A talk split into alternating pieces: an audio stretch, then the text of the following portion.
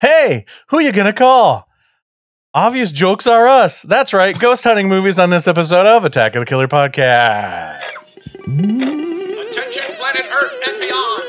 Stay tuned for Attack of the Killer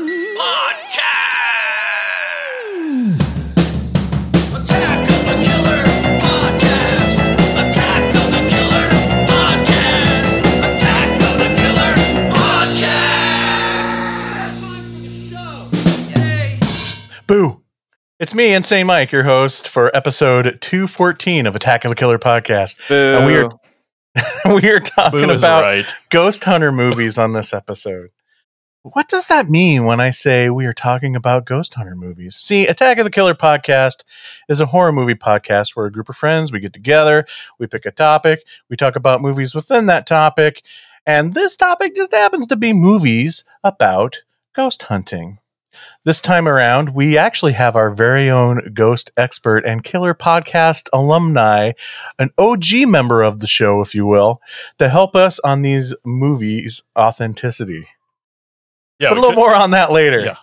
You too can be a member of the show from the comfort of your own living room without actually having to watch the movies I force these other guys to watch on the show. You can do that by becoming an official attacker. You just go to our website, jointheattackers.com, and you get so much more Attack of the Killer podcast in your life than just the normal show. You can get bonus episodes, videos, and more just by going to jointheattackers.com. Well, there's a little more to do than that, but you can start by going to jointheattackers.com. And now it's time to introduce you to these attackers, the podcast crew. He was playing football with a bunch of ghosts around the holidays, and he scored the winning goal because the ghost of Christmas passed. Tad Good, everybody. Oh my gosh. He tried telling everyone he wasn't a ghost, but everyone knew he was lying because they could see right through him. Jason Bollinger. Oh, hey, what's up, everybody? Just a quick uh, word. I just want to tell everyone we got a brand new website. Please stop over there and check out the tab for the contest. We're running a contest though this summer. Woo! A lot of a lot of really cool, fun prizes. Yeah. And uh, you can also follow us on Twitter at AOTKP, Instagram, Facebook, YouTube at Attack of the Killer Podcast. Thanks for listening, everybody. Next up, he forgot to pay his exorcist, so his house got repossessed. Andy Wassam. Oh my god. Boo. Boo. Uh, Funny. damn it. Hi. and one of the OG members of the show and head of Iowa Paranormal. He's doing an investigation this weekend at a haunted bar because of all the booze. Stephen Flyboy Tracy. oh my gosh. But really, I am so happy to be back. Thanks for lifting the restraining order. all right, you want to tell the folks at home a little bit about Iowa Paranormal? Gets things started? Yes, Iowa Paranormal. Uh, go to iaparanormal.com. Uh, my wife and I started the group back in 2008. Uh, so we're uh, 12 years strong right now. And uh, we investigate uh, private homes, businesses, anything and everything all around Iowa. We have done jails, movie theaters, army barracks, everything. So check us out. Nice. All right, so this show is sponsored by the fine folks at Shudder, the online streaming service that puts the scares on your screens and not in your wallet. Shudder has hundreds of hours of classic horror movies, to newer films, to original content, and so much more. It's the best thing to happen to horror since Jason first put on his hockey mask. Don't just take our word for it or my horrible online advertising classes. Find out for yourself. Go to shudder.com. And if you act now, you can get your first month free thanks to us here at Attack of the Killer Podcast. I know you're saying, no way, but it's true. Just enter our promo code AOTKP and get a full month of Shudder for free. That promo code again is AOTK, AOTKP. Shudder. It's better than anal fishers. I think I'm going to cancel those online advertising classes. you might. Okay, while I'm doing that, I'm going to turn it over to Tad for what we watched. What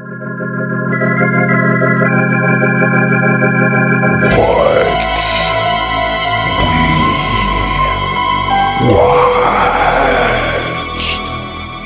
All right, we're gonna just jump right into it. Andy, what have you watched since the last time we recorded?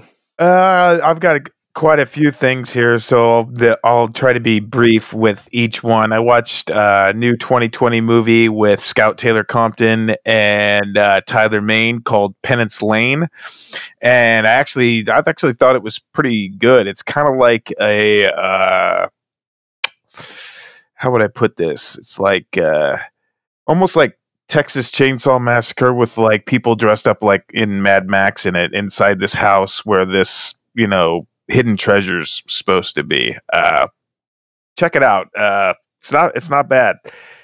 Uh, I went old school because I never actually saw this until well just a couple weeks ago. I watched Fire in the Sky, and it's pretty damn scary, even for as for as how old it is, and it's based on a true story as well.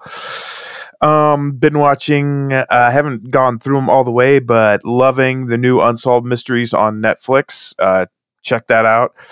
Um, I needed about three or four showers after watching this damn thing, but Jeffrey Epstein, Filthy Rich. Oh, it's Uh, awful, right? Such a uh, hard watch. Yeah. Oh yeah, yeah. It's Mother, just motherfucker. it's yeah, this dirty piece of shit. Um, in in other uh, films, I watched. Uh, and since I'm a big uh, Cannon films nerd, I you know Hey, I I and I've been on like this weird Charles Bronson kick. I mean, if I if it's a Charles Bronson movie that I haven't seen, I have to watch it. And this is just it's so damn funny because it's got uh, Peggy Lipton in it, and she plays his wife. She was uh, Norma Jennings on Twin Peaks. And it's called Conjunte. I hope I'm saying that right. Forbidden Subjects, and it is worth the price of admission alone when you see i mean of course it, it has to cut away because the movie would be related x uh rated x excuse me but uh charles bronson's playing this detective and he comes in on this pervert and he's like with an underage prostitute and charles bronson finds like uh, this guy's sex toy and uh, he teaches him a lesson with it. So, yes, you do get the implied version of Charles Bronson assaulting a man with a dildo. Not like the usual uh, dildo assault films that I usually watch. oh, you're one- always telling us about those. yeah, I know, right? Um, I actually, and then I watched a good Cannon film called um, uh, Runaway Train. Oh, that, Runaway movie, that Train. movie is awesome. Yeah. um yeah and that movie is uh really really good. Uh eric roberts jon voight uh rebecca de mornay. Um and i saw this one was originally broadcast on the sundance channel but it now you can stream it on uh on youtube. And it's called no one saw a thing. And it's the story of skidmore missouri and how they took care of the town bully literally five or six people from different um, vantage points just opened fire uh, on this guy while he was sitting in his truck because he was the town yeah he was the town bully. He had already uh, basically intimidated a sheriff to quit. He gunned down a man in broad daylight and nothing happened to him. He sexually assaulted girls. He uh, rustled cattle. Uh, his name was uh, ken mcelroy and this happened back in 1981 and there was about 30 people who saw it happen and none of them said shit. None of them said anything. They kept tight lip about it. This town did right? And that's basically the start of this five part documentary series but other murders and other strange things start happening in this town. We're talking about suicides disappearances. A woman from kansas um, said she wanted to buy a dog. So she um, went to this dog breeder's house, this woman who was pregnant, killed the woman there in Sprig in uh, Skidmore, cut her baby out and stole the fucking baby and drove back to Kansas. And this all happened within from like 1981 to like 19, you know, and this this town is no bigger than the one I live in. We're talking about 200 people per capita. That's fucking ape shit crazy. Um, It's got a death curse. exactly, exactly. Death has come to your little town, sheriff. Um, but yeah, and they shot him more than six times. Um, but yes, definitely check that out if you're into uh, documentaries. I mean, it's just like they basically kind of, in a sense, like you guys said, they talk about this town being uh, cursed, you know, and I can relate to that because there's a lot of weird shit that's gone in my town. I mean, there's been murders, a few murders here. There's been kids thrown into ditches and you know half eaten by coyotes and shit that made you know national news so and just to kind of tie this all together um i was at my wife's um uh family reunion uh last year and uh, one of her um cousins had a boyfriend we get talking and uh this is before i'd seen the the documentary and because i had kind of known about this this case where they just gunned this man down and uh, he he says, I said, you know, I told him where I'm from. I'm from Chester, Nebraska, and blah blah blah. And I said, he goes, I'm from Skidmore, Missouri. And I and I gave pause because I had heard that name before. And then like the realization came across my eyes, and he's he knew what I was thinking right away. He just says, "Yes, that's That Skidmore." That's the one. And uh, then I was just like, well, let me tell you a few things about my town. You know, I mean, we I'm not about to get into a pissing contest with this guy because his his town's a lot worse. But uh, yeah, it's it's an interesting documentary, and out of all the things, I would uh, I would definitely recommend that if you if you guys are into that sort of thing. Um, and I ha- I had to watch this last one. I had to watch it just because it is such great 80s 80s cheese and you know coincidentally Cannon did not make this film and it, it is by it is uh it's about a gymnast who goes on a like a like kind of like a halfway karate sort of mission for like a satellite i don't know i wasn't really paying attention because it was just a it's a horribly bad bad good movie it's called Gymkata and Oh, yeah yeah, uh, and the guy who played uh, uh, Kurt Thomas, unfortunately, he just passed away the just this year from from a like stroke. just last month. Yeah. yeah, and uh, yeah, I I was I was entertained by it. It's it's kind of like a uh, like a weird, almost like a sword and sorcery like. And the guys are dressed kind of like ninjas, and just uh, it's it's got to be seen to believed. Uh, it's Yeah. There's a scene where there's a pommel horse in the middle of town for no reason, and he's using it to kick people's asses. He's doing like yeah, I don't. Yeah, he's just spinning around and, and kicking. It's, clearly they tried to push a guy who has never acted and done anything um, outside of gymnastics to make him an action star, and it does not work. Yeah, they were accentuating what he could do well, and that was pretty much all that he could do well. Be, Want to know why? Because he's a fucking gymnast, not an actor. Right. um, but yeah, that's those are all the ones that I wanted to talk about. But yeah, uh, if you're in for uh, if you want a good uh, cheesy time and good for a laugh and uh, which probably I'm not, I wouldn't be surprised if RiffTrax has probably already you know completely torn this apart. But uh, Gymkata, that's all I got. Well, Gymkata, I think, was like a staple in the early '90s on late night cable. Um, it was like one of those things that I remember seeing on USA and different, maybe TNT or something. TBS, I night. saw it when I was like uh, like in when I, when I was like eight or nine or something like that. I yeah, think. it's it's so bad but so good. Uh, yeah, I really, it's one of those fun ones. But um, Jason, let's get to your list. Might as well. All right. Yeah, no, it's not even that big. That's what Um, she said. Oh, Boom, uh, ching.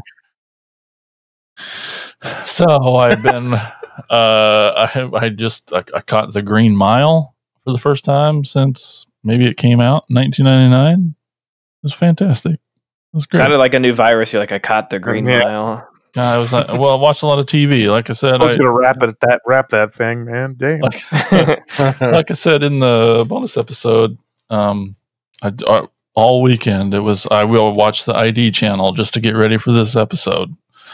There's so much paranormal activity shows, it's insane. Um, so, but uh, and and, and not a horror movie, but I just uh, uh, we watched, we did get to watch Eurovision Song Contest: The Story of Fire Saga.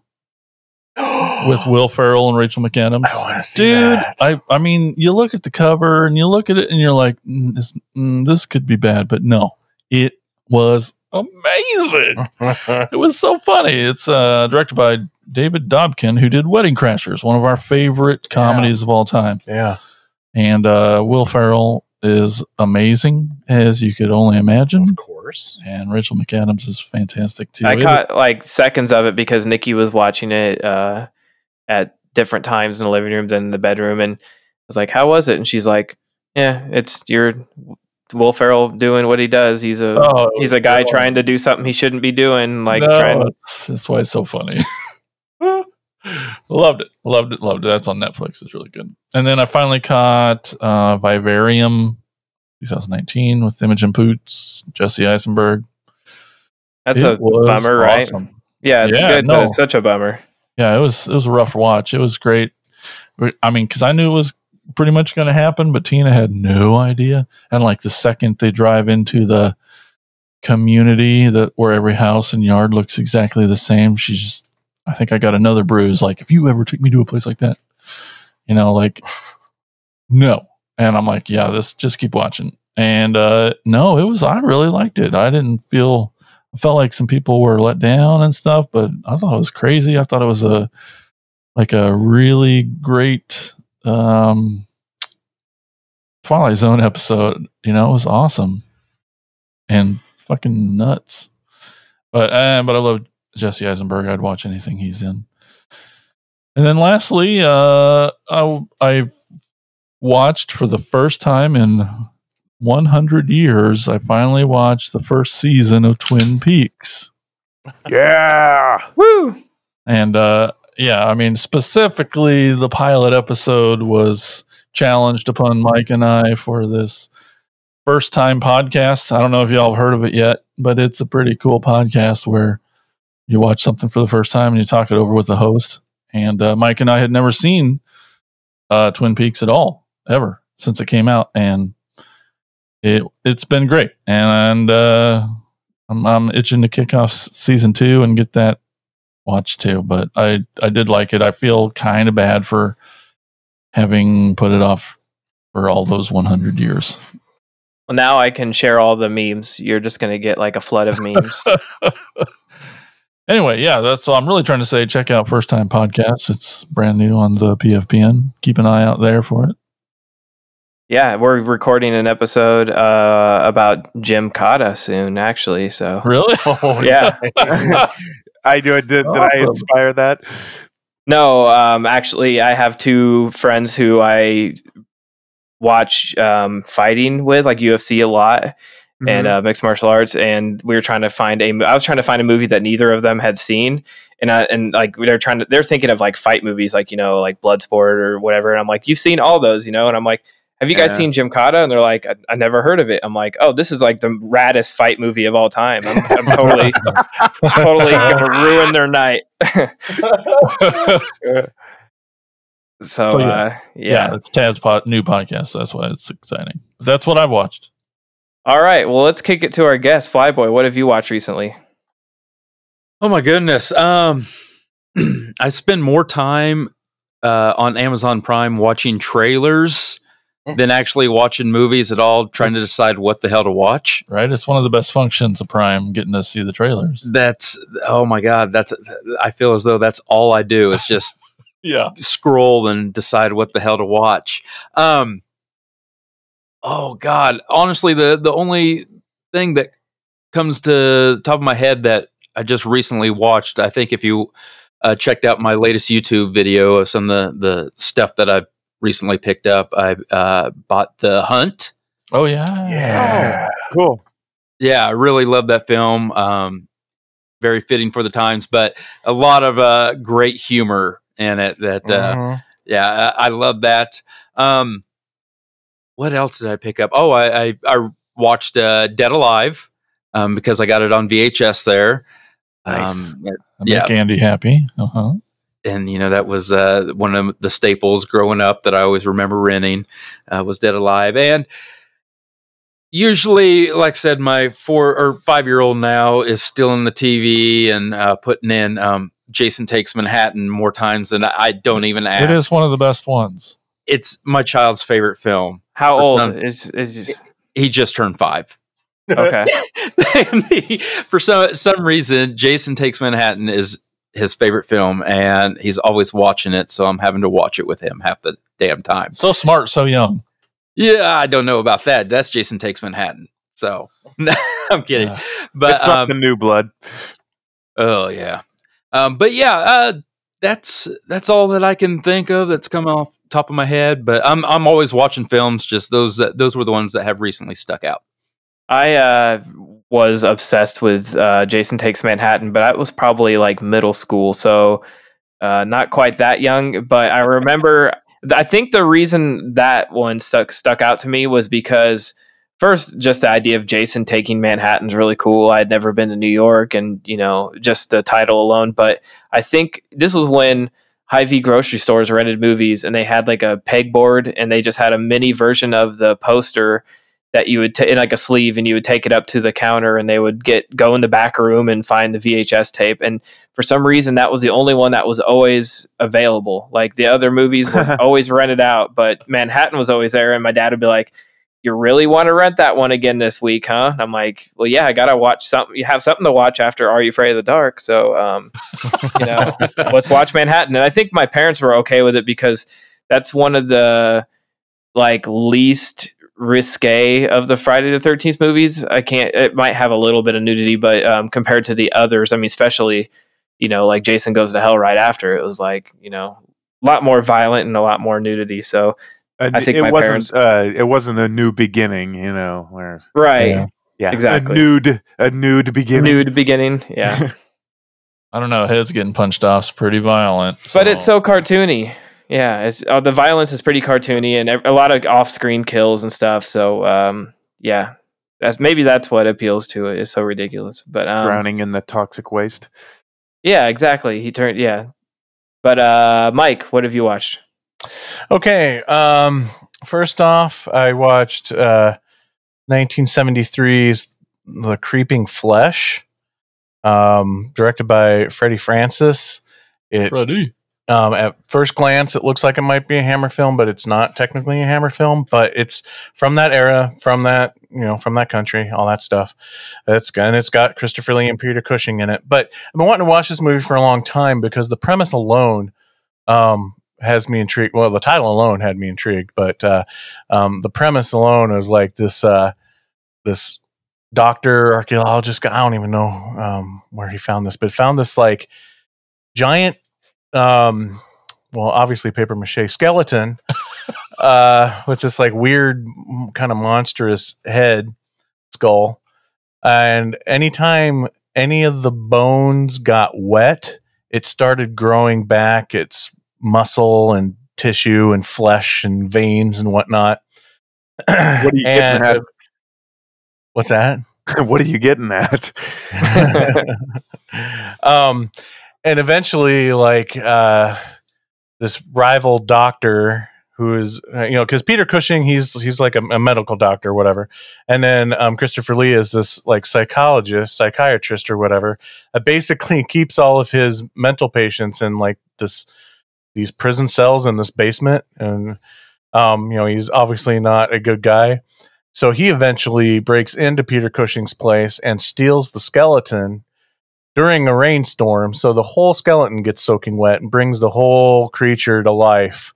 And you never get a full scope of the creature, but there's some really cool techniques that they use, like with with the shadow of the monster and some cool POV shots. Because I guess you do get to see, you know, its its face and its like weird, you know, glossy monster face that it is. So there's some cool POV shots from the monster's vision, which looks like they shot it through the fake head, through the gelatin non eyes that are there. So that's pretty cool looking. It takes a long time to get there, uh, to to get to the monster. um, uh, so it is a very slow burn, but uh, it, that that last that last half is so much fun because there's a lot going on with like Peter Cushing's wife, she's crazy and she ended up like killing herself and her daughter's now crazy and something about like injecting the blood from this creature uh, will make you crazy. So I'm like, I missed a lot of that shit. But uh, and one of uh, uh, Christopher Lee's mental patients has has escaped and stuff. So there's this all these sub sub sub subplots of you know these mentally deranged this mentally deranged woman and mentally deranged man kind of wreaking havoc on this town. We finally get to the monster and whatnot, and then it has a really interesting little twist ending there. Um, that I really, really thought was pretty cool. But so there was that, and then um, and then just this weekend, uh, Brandy and I watched the documentary "The Mothman of Pleasant Point" by Small Town Monsters. It's from 2017. Have you seen it? Point Pleasant. That too. Whatever. Point Pleasant. I better get that straight here. Yes. Don't them things up, Mike. And you'll be excited to know, Flyboy. I was saving this till now. Like Brandy and I are making a, or we're having a vacation here at the end of the month, and that's where we're going. No kidding. Yeah. That's awesome. She's a big Mothman fan. Right. It's her favorite cryptozoology thing. Um, m- monster creature. Uh, so How do you gonna- go hunting for that? Just like light a candle or put up like a light? well, gonna hang sweaters from the trees. Um, now we're gonna hit the museum. The museum looks cool. Uh, really excited about the museum. Um, you know, a couple of the restaurants that do theme stuff, like this coffee house that does theme stuff, and the the pizza place that does the Mothman pizza. Right. Yeah, I, I'd love to go there. I, I've talked about it the past few years. Um, I think every September they have the Mothman Yeah. Festival. Yeah, we yeah yeah they have the Mothman festival, which you know figured they'd be canceled anyway, Right. so we might as well just Yeah. just go. Um, Are the they do like uh, tours, don't they? Out at like the TNT area, I believe. Oh, I don't know. I hope so Yeah. because we want to go out that way to the to the Right. Yeah. They, they have a bunch of activities, I think, all year long that you can do different tours around the place. And, and it's pretty cool. It's a cool doc. Like it's really expansive, not just on like the Mothman thing, but then like the Men in Black, Right. and the the grinning man. I keep forgetting his name. Um, and then the whole bridge collapsing thing. Right. Uh, so it's really interesting that this town has really embraced it, and so we're pretty excited because you know, you know, sometimes when, it, especially in a tragedy like the bridge thing happens, like nobody wants to talk about it. Absolutely, and, yeah. you know, you know, screw tourists and stuff like that. But uh, this town seems to really embrace it, and and you know, and I'm kind of worried too with everything that's been going on. Uh, that obviously has become a big part of this community's economy. It has to be, right? Absolutely. And, and make sure when you go there, if you're going to stay anywhere, stay at the Lowe Motel, I believe is the name of it. It's Oh. just right, I think, next to the statue. It's Is that the haunted one? Yes. Okay, Yes. I, I looked that up and I couldn't remember. I was trying to tell Brandy of like I saw there was a haunted hotel as well. I couldn't remember the name of it. We're not staying. Full of not, moths. we're not staying there. There's actually a really cool like little mom pa uh, in the ta- uh, hotel in the town across the river. Okay, right. Yep. that we're going to be staying at. That that looked really really cool and had a nice. That's hopefully the less river. haunted. Yes. Probably. Sleeping is good. So, but yeah, it's a cool doc because it's like, I mean, I was familiar with the stuff a little bit, but not that in depth and not realizing it's a tiny ass town with everything that went on, you know? So, anyway, so that was a good doc. That was fun. And then um, um, I rewatched uh, just last night. Uh, this is the end because I wanted to show Brandy some of it. She's a big Michael Cera fan. Oh. So I had to show her the Michael Cera scenes for sure because he's probably my favorite part of the movie, even though he's Right. only in the first 10 minutes. It's just that scene when he's like, Who took my cell phone?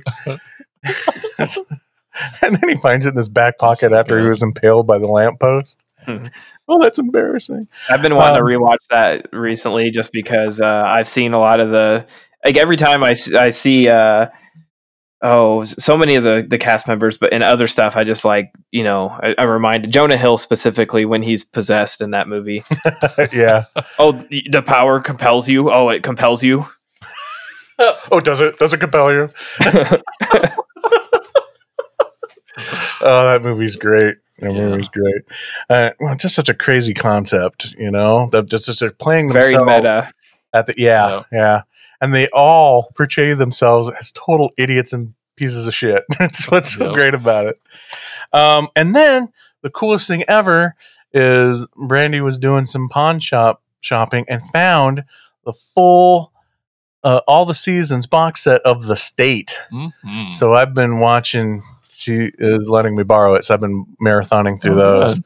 And oh, it's such a good show, so great. so many things spawned from that group. Oh yeah. It's unbelievable. So if I start saying throughout the episode, I'm going to dip my balls in it, then You'll know. you know where that's coming from. You finally have a reason for Yeah. having said that. anyway, that's all I've watched.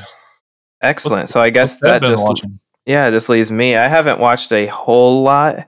Um, I've watched an evening with Beverly Luff Linn, which is Oh, new, not really new, but newer Jim Hosking movie because now it's on Netflix. Um, Yeah. He's the director of The Greasy Strangler, and definitely is um, me and my wife's type of humor. So we watched it and really enjoyed it. It's not good. as disgusting and outrageous as Goodness. as uh, Greasy Strangler. It's more actually funny enough. Reminds me more of like Twin Peaks and David Lynch. It's like almost almost like a parody of Twin Peaks or something.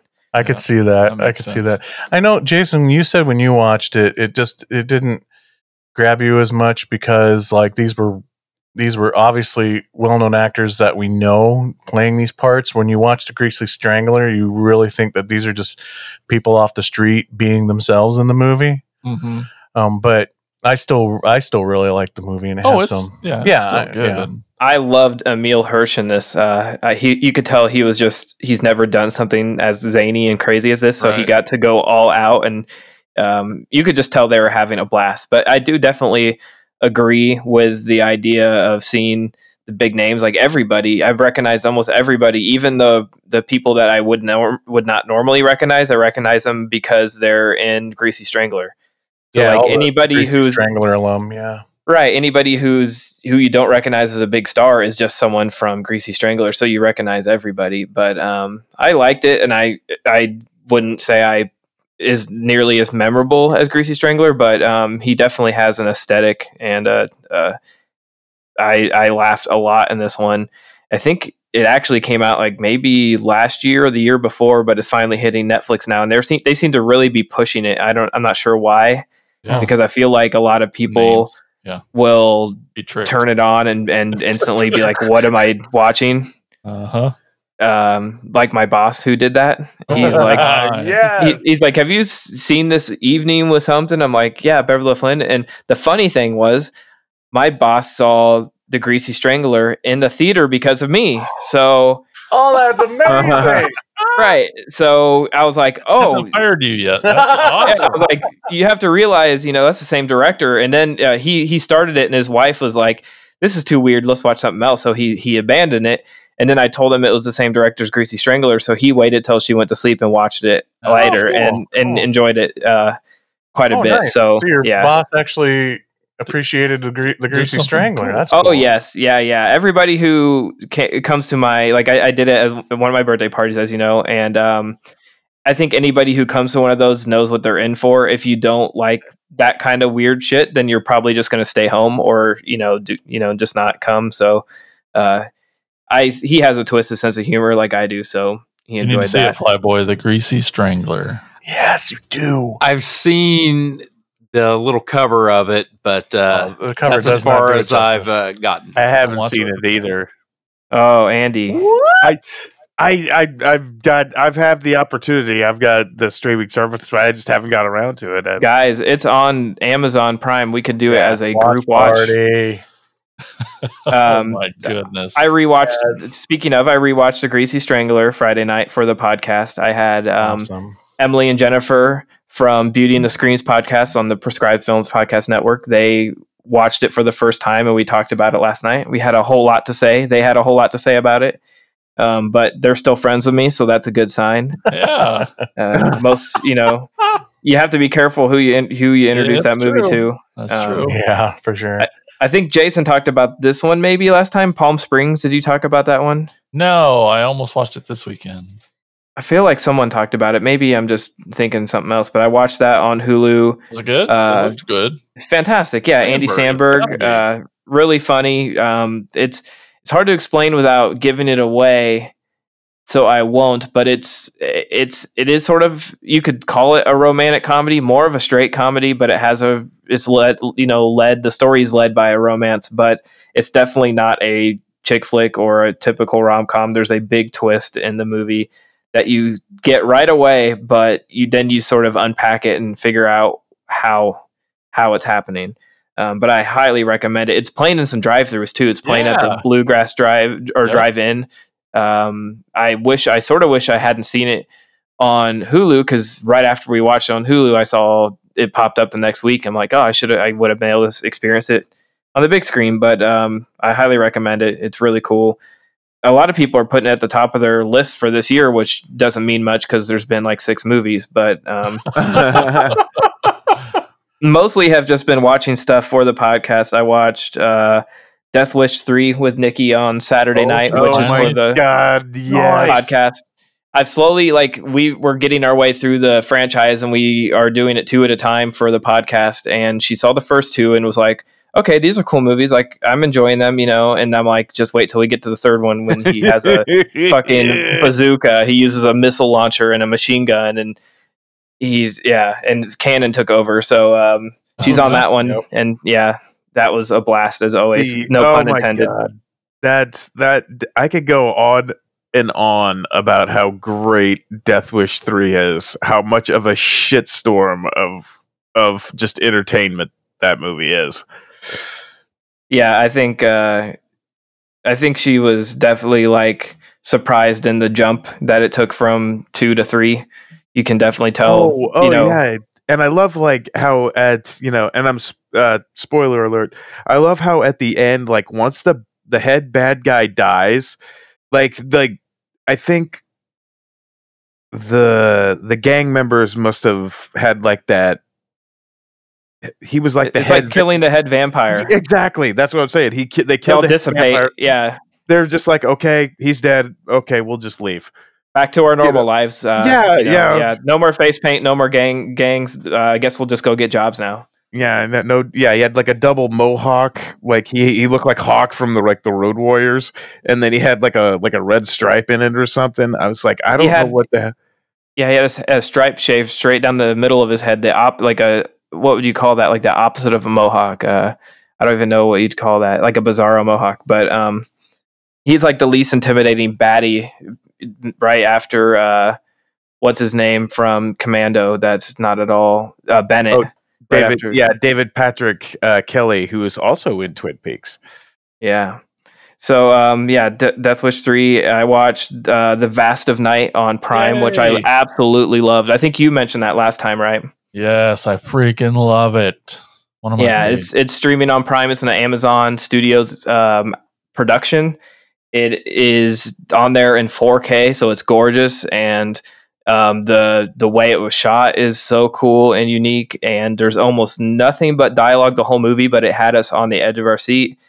Um, just a cool, lovely little movie. You don't get simple movies like that anymore. I just absolutely adore it. Um, so I'm just going to keep pushing it to people. It's called The Vast of Night, and you'll see it on Prime. And then one last one um, on the Night Flight app. I watched a documentary called Brian Wilson Songwriter 1962 to 1969. I was not aware this is part one of three. It's an hour and 45 minutes, and it just covers like, you know, five years of his career. So, um, or I guess seven years of his career. And it's very good, but I was like, I was left wanting more. So I'm hoping that the other parts are on there or somewhere to find. But um, I only recommend that if you're a diehard or really want to learn about this man, because like I said, it's an hour and 45 minutes and it's part one of three. So uh, a lot of cool stuff on that app. And anytime Beach Boys or Brian Wilson stuff pops up that I haven't seen, I got to watch it. So that's what I watched. Very nice. Okay, so it is time to talk about our film. Oh wait, wait, uh, this just in. Bitty, beep, beep, bitty. It's Insane Games. Wah, wah, wah.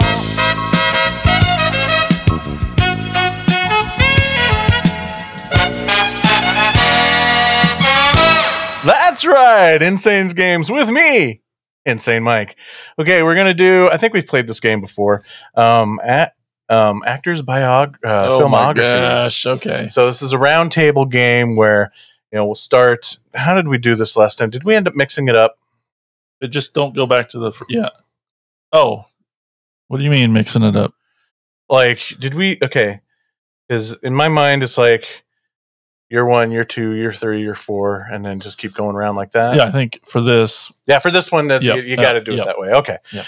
The actor S in question that we're going to play is Dee Wallace. oh, Mm, okay. And so we just keep going until we can't name a movie, correct? Exactly. Exactly.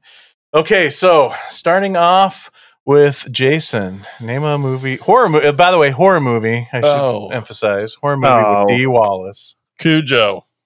Very good, Cujo. Uh, who's next? Tad. Three from Hell. I for some reason I knew that would probably be the first one you'd say. Andy. Critters. Very nice. Flyboy. Rob Zombie's Halloween. Excellent. I know your favorite. Jason. back to you. Uh, let's go with. I hated this movie so much. Red Christmas. But really? It's bad? I hated it. Oh man, bummer. I- I, I'm Sorry. Yeah. I mean, I think. Yeah, I remember. T- uh, Andy said he liked it, but m- I couldn't do it. I'm so sorry. That's okay. We'll forgive you. Tad. The Howling.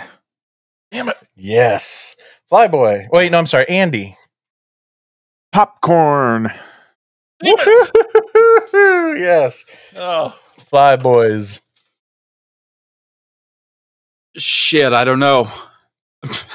I can't think of any. I'm sorry. Uh, Flyboys out. I'm out. Okay, back to Jason.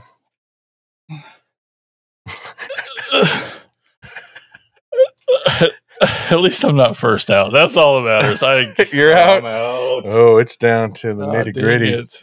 Tadford. I am now that everybody said Rob Zombie stuff. I think she's in Lords of Salem.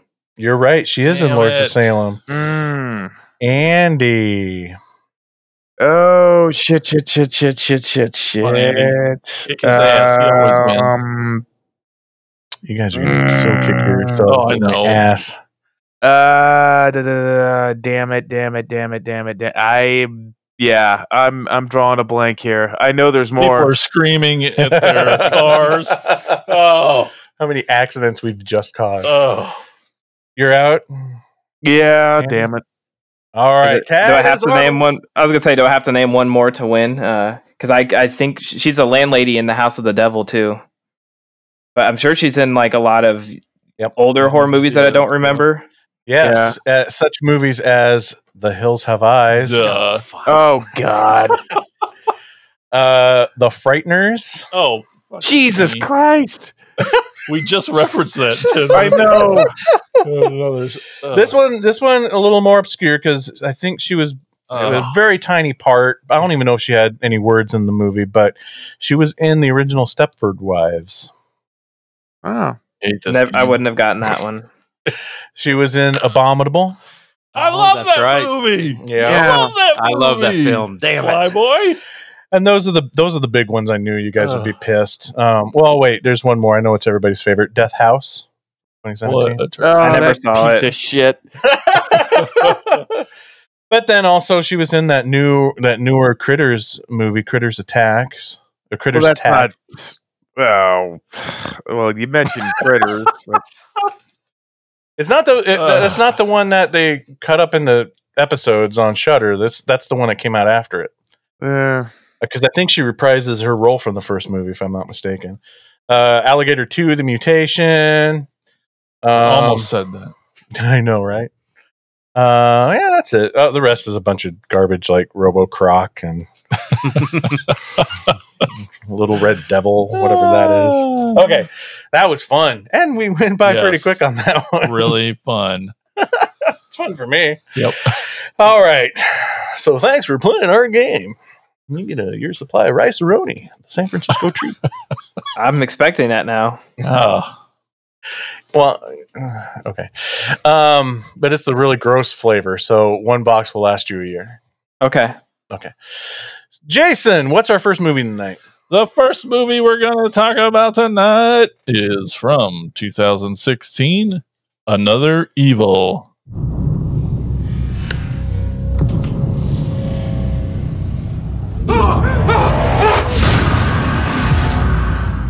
My house is haunted.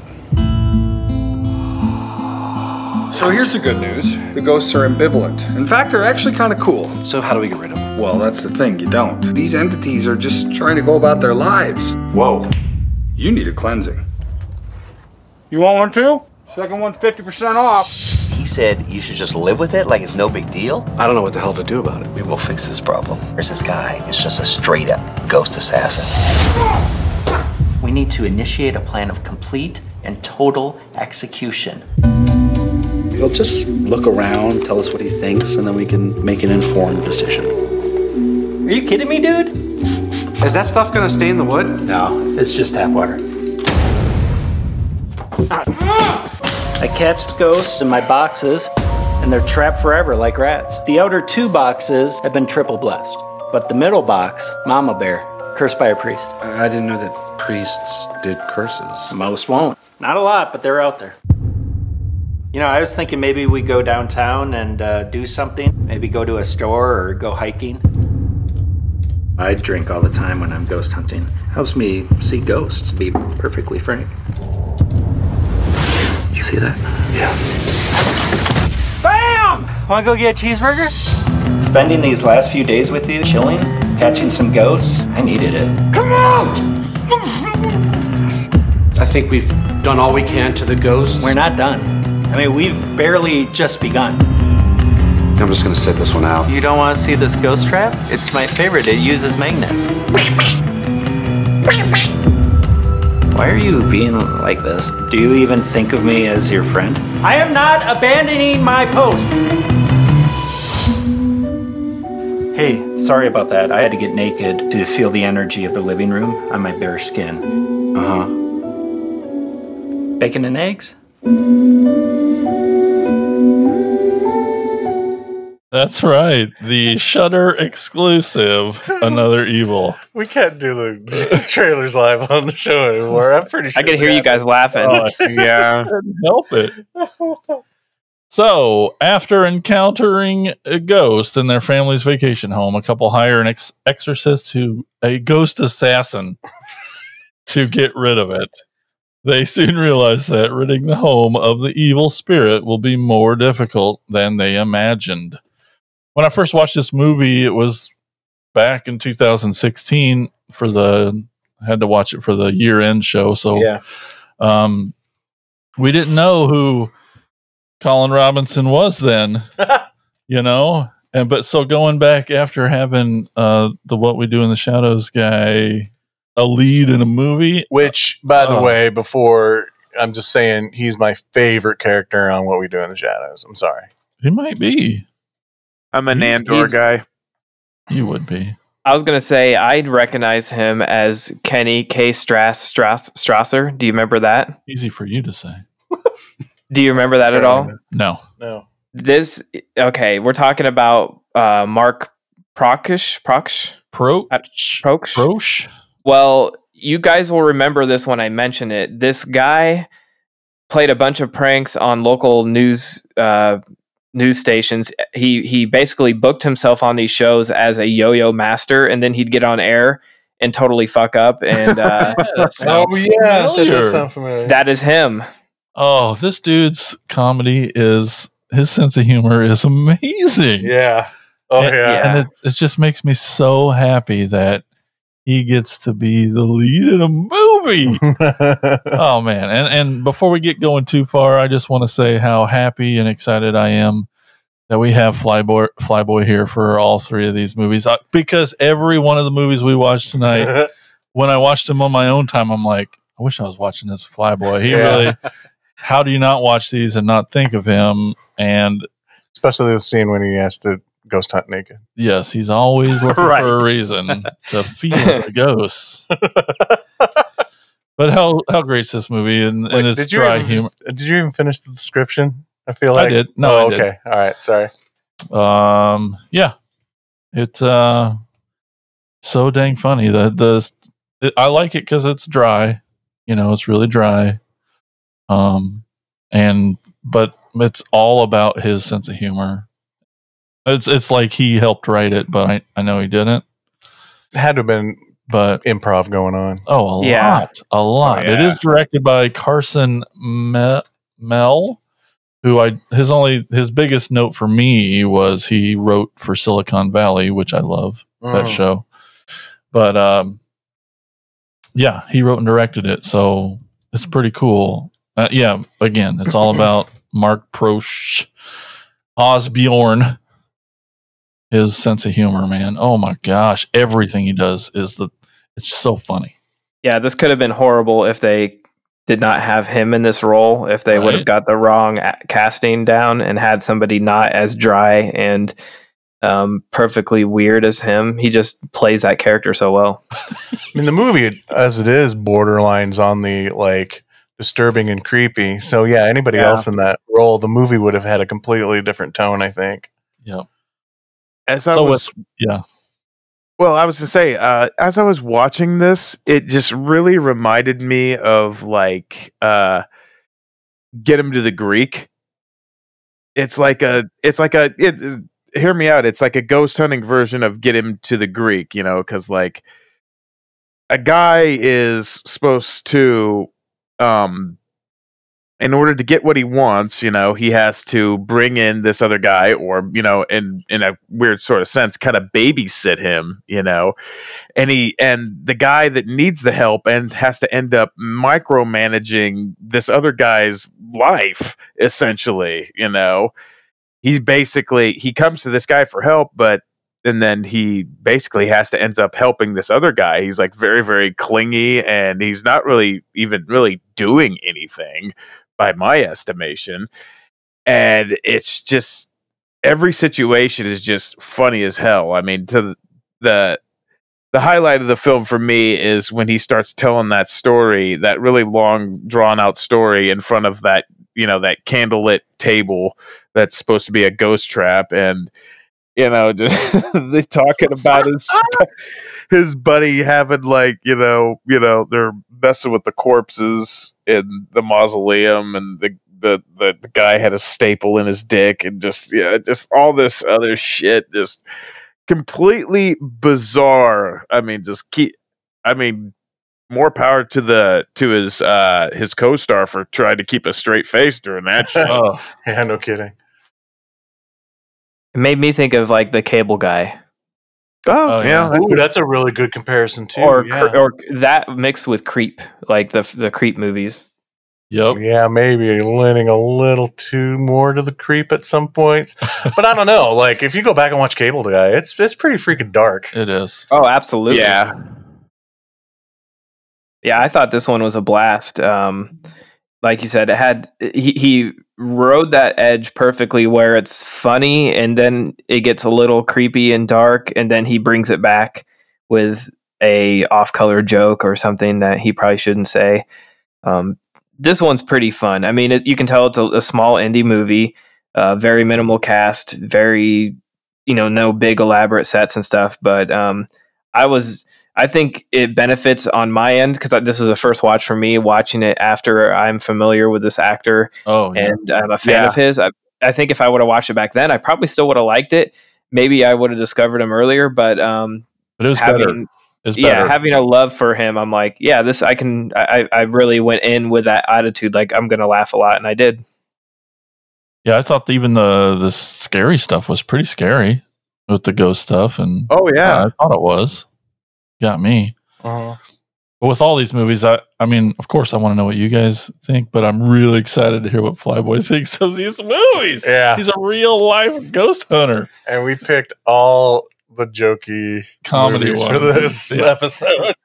Yeah. So here's my thing, right? so I, I have a hard time watching these films just because I'm so Work uh, yeah I'm analyzing like really is that is that you know all that shit. So I outside of all that, I love the film. Thought it was fucking hilarious. But like I said, there's there's just so many things of why why was the house haunted? Did they cover that at, at all? Did they? I don't remember. I don't think I, so. I don't think they even Right, scratched, right. scratched the Just surface to that at all Right. Yeah. And so that that was driving me nuts throughout the whole thing. Was there's no story. well, yeah. What's what's behind this? Um, uh, who has a a fucking ghost trap? Okay. Um, Uh, the you know, ghost assassin does. the ghost assassin does. Goddamn just- ghost assassin. so many of the the methods. I thought the I thought the first guy, the first ghost hunter Right. that was there, uh, made a whole hell of a lot more sense oh yeah. than the second guy. Obviously, you know where he's just like, and that's something we we've told people is some they don't necessarily mean that they're evil in this place. Right. They're just you know wanting to get attention. Basically, that guy made the most sense, but you know that that's just the problem. Is I, I'm looking at this from an actual paranormal investigator standpoint on a lot of these films. Like, can this really happen? Why is this person acting this way? I have never. I've stayed at a lot of people's homes, a lot of people's homes over the years, and I have not been naked. You haven't, you haven't tried to living room. befriend one of them right. longer than you needed to. Did you ever get a stripper when you were uh, ghost hunting? Oh, it got. He's thinking. no, nope. Like, there's a long pause there. Very. um, did you what, what or did you watch this one first or? Yes. Real, so I'm imagining by the time we get to the last movie, he had just given up on the whole Yeah, logic like- side of the ghost hunting. One hundred percent. Yes. He's like- out, out the fucking He's window. like, here's another fucking comedy ghost hunting. I just give up. It's done. done. the the one thing that I really enjoyed about this film, just because you know it did it right right when it got a little dark, and it could have just been you know it you know really off putting, and it could have taken you away from the movie. It brought you back in with like a hint of silliness, like for instance when um he ties the guy up to uh like that little uh, kitchenette or whatever like the the leg of it and he leaves him a little note with like nutter butter cookies saying i had to do this. I'm sorry. I'm a good man you know and he leaves him these cookies that he that he has no possible way of getting to anyway. You know it's just it was just so silly and it's just like it's i think that's the the small little things that the movie needed to bring you back into you know the giddy you know fun entertainment part of it. And you know the thing is, there are a, there are some people out there, investigators that are really like that guy. Not Whoa. not necessarily him at the end of the film, Oh, okay. but coming into uh, initially into the home, just have some Or re- goofy ass. Yes, yes. There there are a lot. I, you know, I've over the years gotten phone calls from other investigators that you can just tell over the phone that some of their They just made some method, up. yeah, were just like this guy. They've Absolutely. got like the whole Bill Hicks comedy, you know, uh, dress up, you know, with the cowboy, the black cowboy hat. And, uh, the? yeah, Which is a look that does not work on him at all. That's yeah, what makes the, it great. the Bill No. Hicks starter kit. oh my god, so good. Yes, So funny. definitely Yeah. love this movie. And like I like I mentioned a couple times now, like all the movies on here are comedies. Yep. But I would have to say, like, as far as if you want to dig into maybe subgenre of comedies, like they're all they all they are all different. Oh, Even yeah. though the theme is all the themes have ghost hunting in them, all of them are comedies. But like Took a this one different definitely's approach, got yeah. this one's definitely got more of a dry humor to it, d- black humor to it. Um, definitely uh um I like I think it was Tad that said just how like it's just it's only a couple people really in this movie, not a lot of locations. And you know I dig that Nothing stuff. flashy. There's no. Yeah. Definitely low definitely low budget, but Yeah. does the low budget right. you Yeah. know? Yeah, and as we mentioned, some of them at the beginning, them jump scares. There were a few really good Yeah. ones. Yeah, absolutely. And if you enjoyed this, you should check out Extraordinary, which I talked about uh, probably like three or four podcasts back with uh, Will Forte. It's very similar in, Writing it in tone. Yeah. These could be like uh, a great double feature of these two movies. Everybody's writing. Yep. Uh huh. Oh, I'm not talking. Yes. Yeah, I'm good, man. Awesome. So cool. Definitely thumbs up from the the whole crew here. Um, Tad, what's our next movie? Our next movie is the 2016 movie Ghost Team. Come in! Come in! Somebody come in!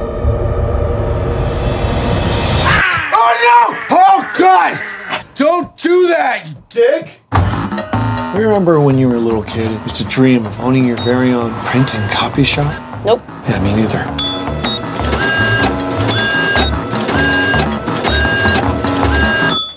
Thank you. This guy came into my shop today. I have a broken down old barn. It's probably haunted.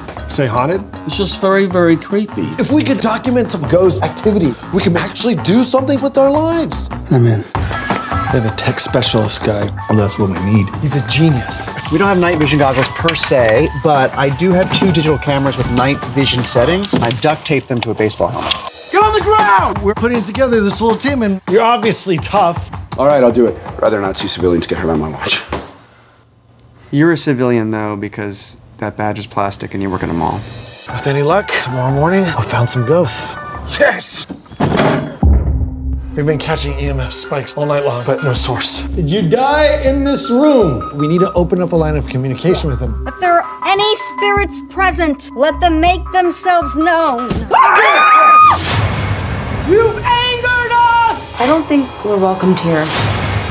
Has anybody been in the barn since Stan and I were here? Look, look, look, look. Go, go, look, this is our chance, go! What was that? There's a face. Get out of here. We Get got out a of here. face, we got a What the face! heck? Ross?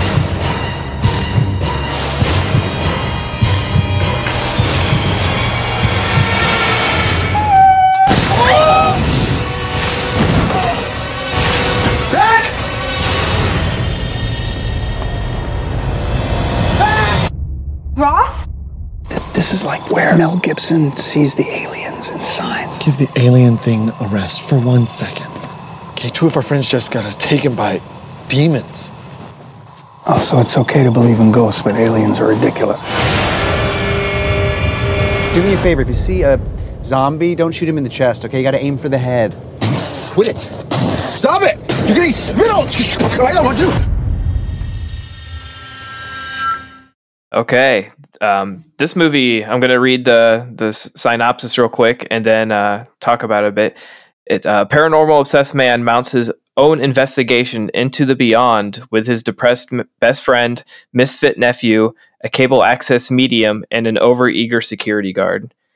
Now, this movie has a pretty huge cast, especially for the time, I guess. Um, actually, 2016 probably some of these are a little um, on the downswing of the career but a lot of recognizable faces i mean right away the lead is jon heder who you know as napoleon dynamite uh, david krumholtz who is in a lot of teen comedies in the late 90s early 2000s uh, justin long who everybody knows and loves uh, even amy sedaris plays the tv psychic medium and uh, sort of rounded out with Melanie Diaz, who I did not recognize.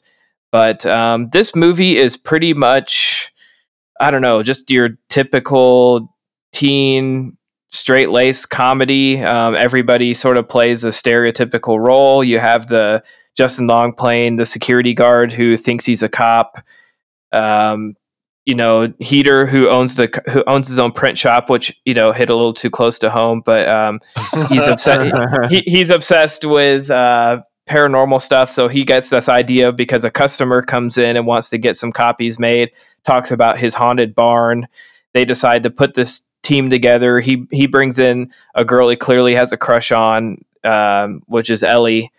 Brings her onto the crew, and then they hire Amy Sedaris, who's hilarious in everything. I absolutely love her um, and everything from Strangers with Candy to her at home with Amy Sedaris on uh, truTV is is one of my favorite shows on right now. But um, they bring her on, and she's clearly not at all fit for the job. She's a bullshitter on TV and is doing it for the money, but it results in hilarious stuff. But I think the thing that is maybe most disappointed about this movie is the direction it takes with a twist. I mean, we're going to spoil it anyways, but they get there and realize that the barn is actually a meth lab and um, one by one the workers in the meth lab are sort of taking these guys captive as they're trying to conduct their ghost hunt.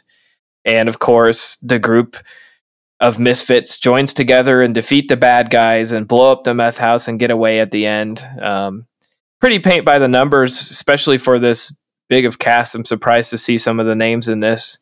Um, it wasn't bad necessarily. It just didn't stand out to me. It felt very, um, it felt straight down the line, like not great, not bad, just there. I see what you mean by that because you know I've actually seen this before, and I totally forgot I had seen it until rewatching it. I'm like, holy crap, I've seen this How'd before. you do that?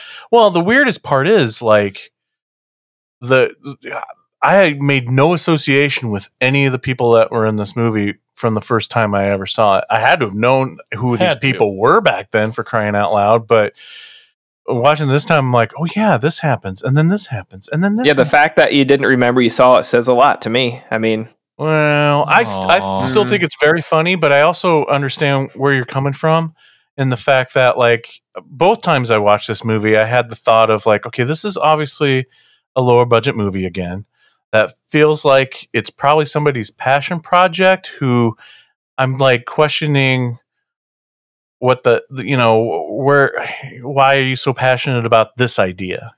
You know what I mean? Does that make sense? Yeah, it had some things I thought definitely were funny. They, you know, sort of poke fun at the the uh, whole ghost hunter thing with, you know, they're watching a ghost hunter show on TV, and I think they actually have a few famous ghost hunters That on the the. real Ghost Hunter guy, or the two Ghost Hunter guys, weren't they? Yeah, Jason Hawes and Steve Gonsalves from the original Ghost Hunters. Yeah, TV that blew me away. That they Yeah, they got a cameo in there. Which, if Only I may, uh, I. I I have to interject if I may. So so I think. I think um, Jason and Steve had some input into the film. Oh, um, because if you see some of the equipment like a FLIR ther- thermal imaging camera, an EMF meter, some of the the term terminology they were using in the film is only stuff that like a lot of paranormal investigators that have done this a while use. So I I can just about guarantee that they did I don't know is it the right term consulting on the film and kind of gave some of that knowledge and that equipment. I mean, I guarantee it they did. Um, but yeah, they, I, I was I was so disappointed in this film. oh, no. there's so many things you love, Jon Heder. I Yeah. like that they uh God. like little jokes like you know they're watching on TV and they're like they have sweet jackets so they're making a list of things they need and they're like sweet jackets and then he gets like the shitty t-shirts that you know they're like bright yellow and it's it's it's that's part of it you know it's it's the same thing in ghost hunting and bands like you you a lot of people will start a band because they want to make they want to have a band t-shirt with their band's name on it you know what I mean like you jump the gun you want you want the sweet jackets so you know, I thought that kind of stuff was funny. this is a movie that is saved for me, saved by the cast, a very talented, funny cast. Um, Amy Sedaris, who, yes, I love her, and I really, really liked her in this movie because usually, you know, with like Strangers with Candy and whatnot, her character, her comedy is more outrageous and outspoken. Oh, yeah, and absolutely. a lot more subdued. But even just little mannerisms she would do in this movie, I thought were hysterical Mhm. um, like moments where I thought she was like tweaking or something like that, you know? Um, Eyes and- going crazy and stuff. yeah, exactly.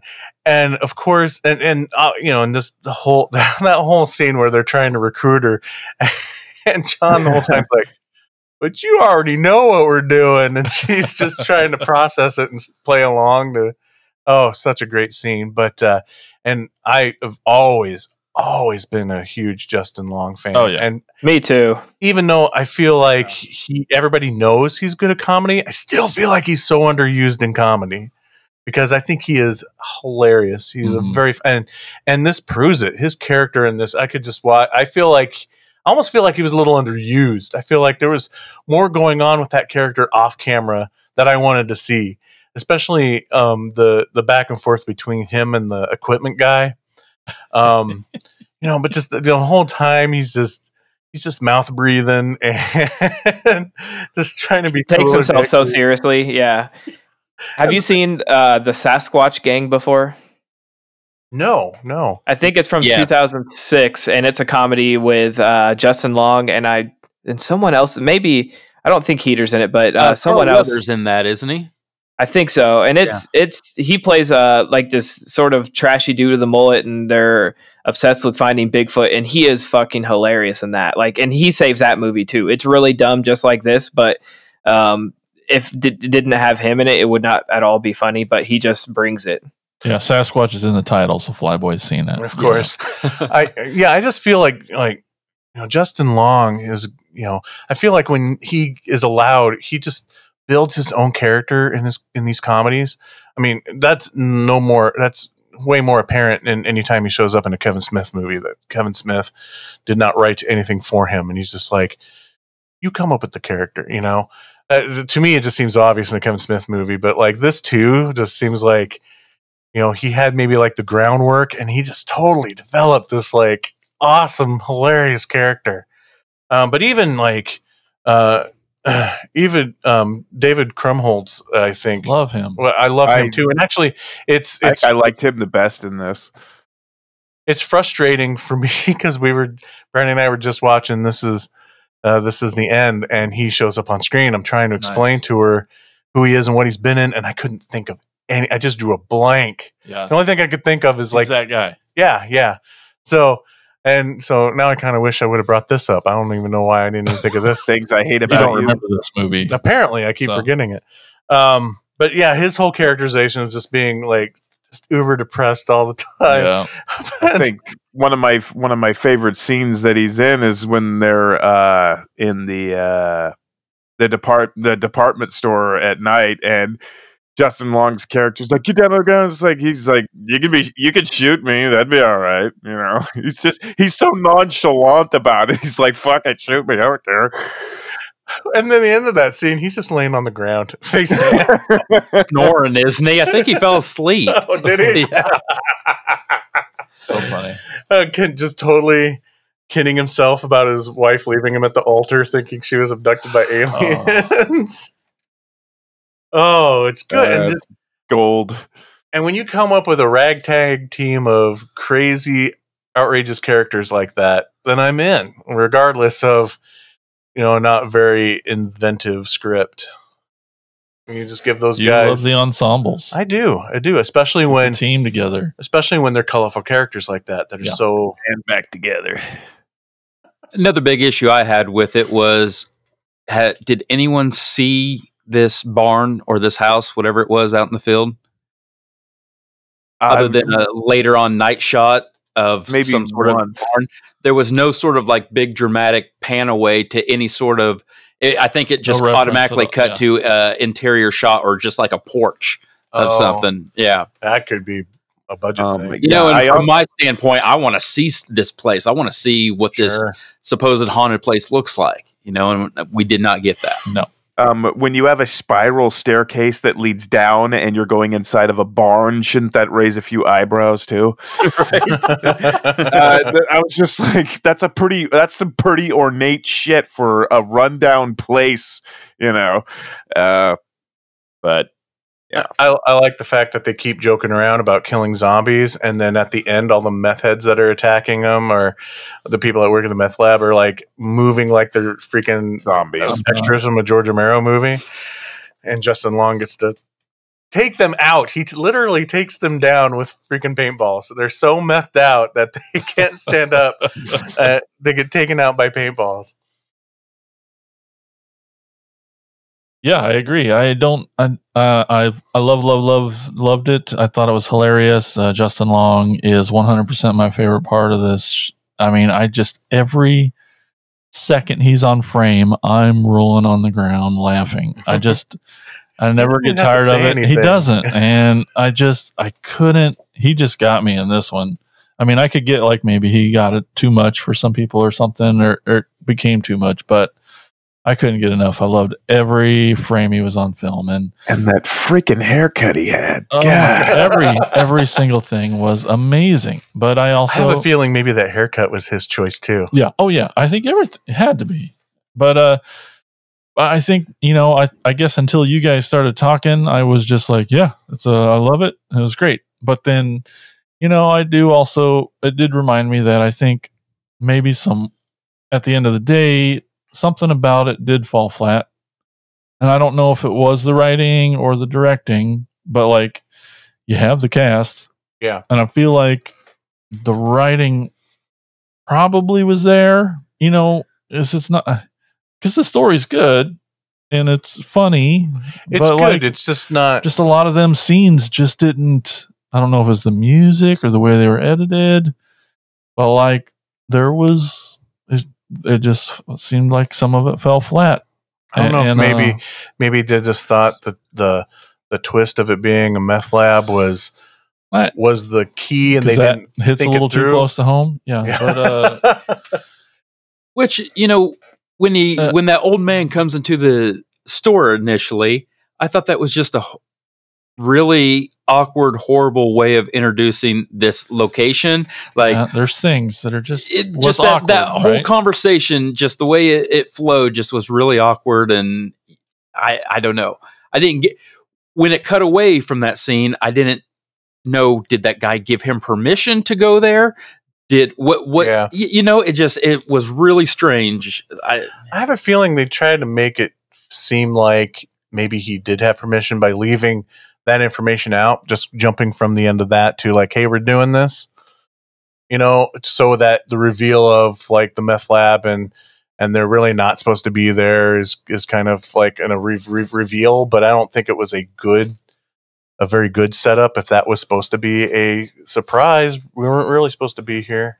yeah i think this movie has tons of amazing pieces Yeah. i just don't know if in this one it adds up greater than the sum you know it's too bad because everything's great and i'd watch it again it's hilarious I will know, I will too in about four or five years when I forget, about it. yeah totally Yeah. it's And maybe yeah, and maybe by that time we can bring like on a real like a real meth cook onto the show to see if that was like really legit that whole operation but I, but I really, really, really thought of Flyboy on this one because it's just small town guy watching a ghost show, and he's like, "Man, I want to do a ghost." And like, this is my friend; he wants to have a ghost show. he wants. I want him on the show. oh, I can absolutely. I want him on the TV show. yeah relate. Well, Can like- Flyboy turn in a tape and get on this show?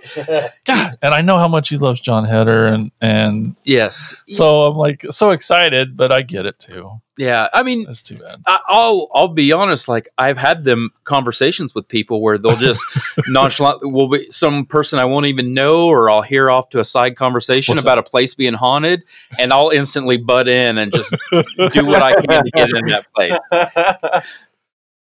Yeah, yeah. Well, sorry we persuaded you to not no, no, no. No. Like I said, I still I really like it, and there I think there's some really kick-ass comedy in the movie. It's just yeah, maybe the whole as a whole, it's not. I wouldn't grade it as high, but the pieces are hilarious. You know, the Krumholtz or whatever his name. I see. I, I, I will say I laughed my ass off Oh. there at the end when Justin Long went to lean up against the van and fell in the back of it. I, oh, oh my god, that is the best. That's and that's the thing. Go back and watch Dodgeball. You know, Justin Long. I feel like he's probably of this current era one of the best physical comedians out there. Like, cause yeah, that is freaking a seamless gag that you know he had to have. It had. It's funny as hell, but you know he had to hit hard somewhere Oh, in yeah. that van. He just goes to lean on the door, but totally misses it completely because the door's open and just faces it right inside the van. but I also guarantee you that if we all sat down in a room together and watched it, it'd be like Oh, it'd top be ten film. amazing. You know, Yeah, like it yeah. would. So it's yeah, it's tough. It's a weird one, but it's on Hulu, right? Hulu. Yeah. So you should check it out there. I, it's worth watching. I think it's worth It's a watch. definitely for worth sure. watching. I mean, Yeah, yeah, I don't hate it. I just it didn't um, do anything new for me. yeah, yeah, that's a great way of saying it. Um, Andy, what's our what's our next movie? Our next movie is from 2019, a Shudder original. It is called Dead Detectives.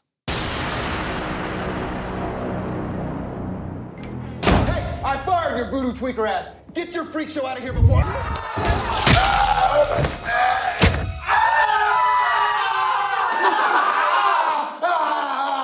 Now that's horror, baby. There she is, guys. The most godforsaken casa in all of Mexico. What was that? busting my ass.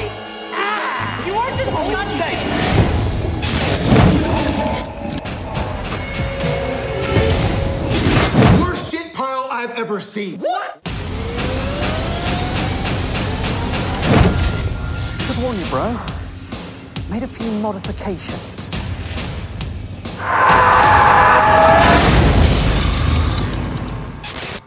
Okay. Um Detectives 2019 directed by Tony West. I will read straight from the Shudder synopsis cuz I'm lazy and I didn't write one. Um a team of hapless reality TV ghost hunters experience a true paranormal activity for the first time while making a make or break episode in the most haunted mansion in Mexico. Facing cancellation on one hand and supernatural entities on the other, the team must figure out a way to bust the ghosts, deliver the episode of a lifetime, and escape with their lives intact. A Shudder original. Um, the crew here, uh, I believe their names. Let's see here. Uh, Sam, Kate, Lloyd, Javier, uh, April, who comes in later, and Bob. Um, basically, they all have to. They're on a on a fledgling uh, ghost hunter type show. And uh, in the beginning, they're doing like really uh, cheesy, you know, ghost rigging stuff. You know, uh, really, uh, really, really corny shit just to you know like the wind is flying you know it's uh, like a fan going on him and then there's like uh the, the spirits moving through him just really really stupid shit that you know nobody's nobody's going to buy. Uh which is why their uh their ratings are you know in the crapper. But uh soon their uh their production company learns of this uh mansion down in down in Mexico, and supposedly it is truthfully haunted. And uh, Kate, the the tech girl of the group, they really want them to actually, you know, help people instead of doing, you know, all this, you know, theatrical shit. Um, turns out, you know, down in Mexico, the uh, the mansion is really haunted, and uh, it has they really have to re- rely on the brother Lloyd, who is like, you know, in this, you know, wholeheartedly. And it turns out, you know, they have to fight off this. I believe the the ghost da- father's name is Ezekiel. It was uh, Ezekiel killed his wife and his kids, and they've been haunting the mansion ever since. And anybody that goes into it, um, really liked it. Uh, I thought some of the some of the jokes were were pretty pretty good. Uh, my my favorite by by far is uh, Javier. You know, with that Pinche Mexico. Um, yeah, he keeps calling everybody pendejos, and uh, yeah, just the just relate the relationships between between everybody. Uh, I really really liked. Uh, Okay, I'm trying to find my my line of the movie, but I would have to say uh, the best runner is I've made modifications, and because that that just uh, definitely applies to to everything. Uh, feel free to jump jump in, guys. I'm with you. I think have, have ha- Javier is my favorite character as well. Um, I'm blanking now. You met? I don't. Did you mention that he dies in the movie?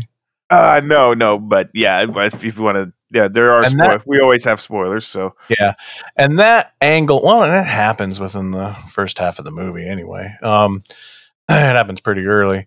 It's a neat. Yeah, that aspect of it, um, I thought was the hook that sunk in for me because, like, up to that point, I'm like, okay, yeah, this is kind of, you know, whatever. And then like he dies and becomes, and he's still part of the ghost hunting team in a way. I Yeah. thought was, oh, that's that's brilliant. That's comedy. That's great. That's that a lot of fun could be had with that concept. And, uh, and they do some really great stuff. One of my favorite bits is when they're talking to the when they're having Javier translate for what she's saying to the ghost children, and he's paraphrasing in the only way that Javier would paraphrase. I thought it was, I thought that stuff was really, really funny.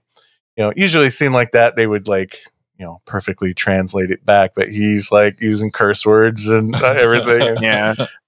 um, and then just the idea of like, you know, how are they going to be able to see him? Well, they put a freaking sheet on his head. yeah.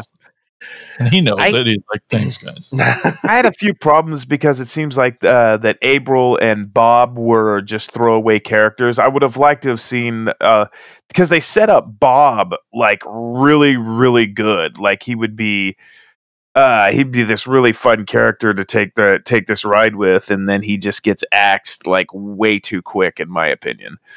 like those characters were definitely there for fodder. They were there to be killed and create the tension.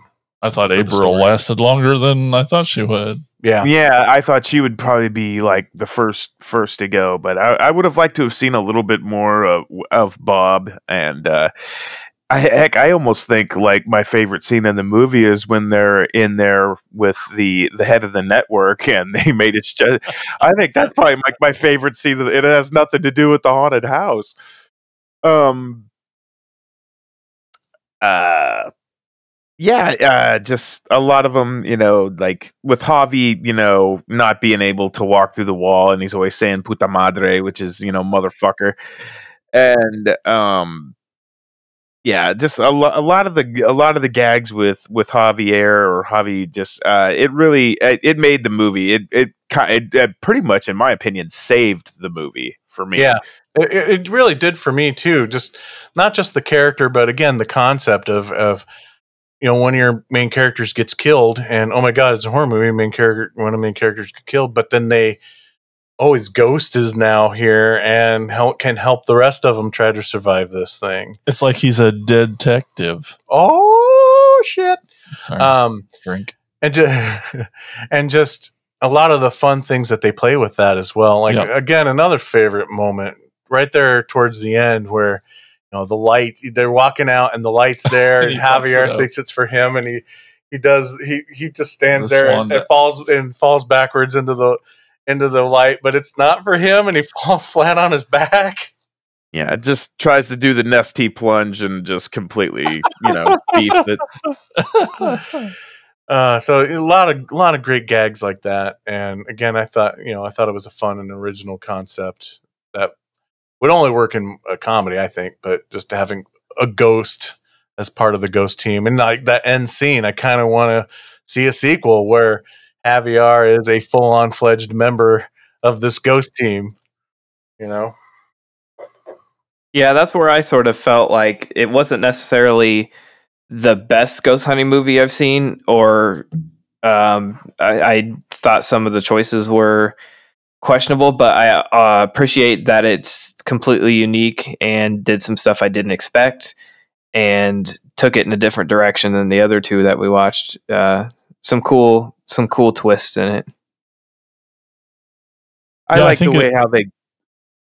I, I was just going to mention how I like the way how they basically they could not leave that house no matter how hard they tried. This with the Yeah, portals, like when jumps out the window and comes Yeah. in the other window. That, was really cool. Yeah, I totally dug that. That's pr- that's pretty sweet. yeah, yeah, a great device to keep them trapped in this house that's full of Happens doors to and. Flyboy all the time. right. I wish. but I feel like it's the nature of the movie because it, you know, it starts out as a fake ghost hunting group, obviously, that are trying to pull a fast one. They're trying to do this thing for ratings. It's all based in BS from the beginning. And so what I, li- I what I liked about it is watching it as each uh, scene and each step got m- more serious. Then I got I enjoyed it more. You know. Yeah. And by the time I got to the end, I'm like, oh yeah, they they definitely all went through their arcs, and then it turned into the thing that they wanted it to be, and then I loved it. By the end, it just yeah, it, it just started in such a place that made it tough. But I'm glad that by the end it was great. I'm glad I stuck with it, and I do want to figure out you know, if you have any old guitar pedals laying around, how to make the walls Oh. bleed Right? with using a guitar I'll pedal that was show you. cool. I also really liked that it had a ethnic element to it. Like you don't necessarily, uh, you know, it had the Spanish thing. I mean, I, I also thought they used the word punta too much in the first 15 minutes. I mean, like every other person was saying that word. I'm like, okay, we get it, but make it subtle, you know, like, but I liked that it had that Mexican take on a film and that's kind of a normal film. uh, And, uh, I, I liked it for that. But Again, it obviously is a film that doesn't have a ginormous budget. Um, no, and I thought they did a lot with it. they what did a lot with had. it, but I can't decide if like because I feel like the makeups, obviously, some of the gore effects were very cool, and the makeups design wise are cool. I feel like some were of the they applica- good? Well, that's the thing. Like, am I finally seeing the negativity of 4K, or or was the blending not, especially on the children's slit necks? Those those blend good. lines were bad, and I blamed it was because of putting makeup on children, especially Right. on their necks. Right. But but I don't I don't know. Especially I'm like, what is this? A PF movie? Who did the effects here? oh, I'm done. but no, It- but really, I, you know, even Ezekiel's, it's like the concept's great. I'm not sure, you know, Yeah. they did what they could probably. Yeah. The movie as a whole is a, you know, they shined it up pretty good, I thought. But Oh my god, when the guy's girlfriend is possessed, and Happy Hour's trying to And he's possess. just, he's trying to get in her. Yeah, he's just like he's to hump humping Kate. butt. He's humping Kate. all right, Flyboy's being way too quiet. Uh, we, would we get one- one out of three?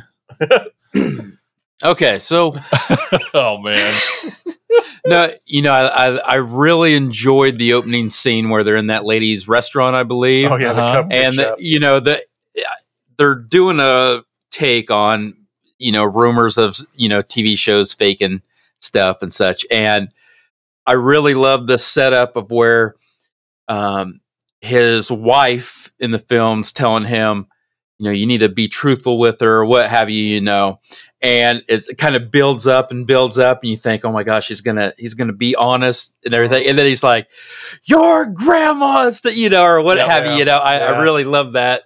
Um, honestly, I think the next 30 to 40 minutes I couldn't get into. I thought it dragged. It was really slow. Oh, I'm with you. Yeah, it was starting to lose me around that part too. Right, absolutely. And it, it was it was tough to get into. And then as Mike mentioned, when Javier, is that his name? When he died, that was so fucking brilliant of how they used him Yep.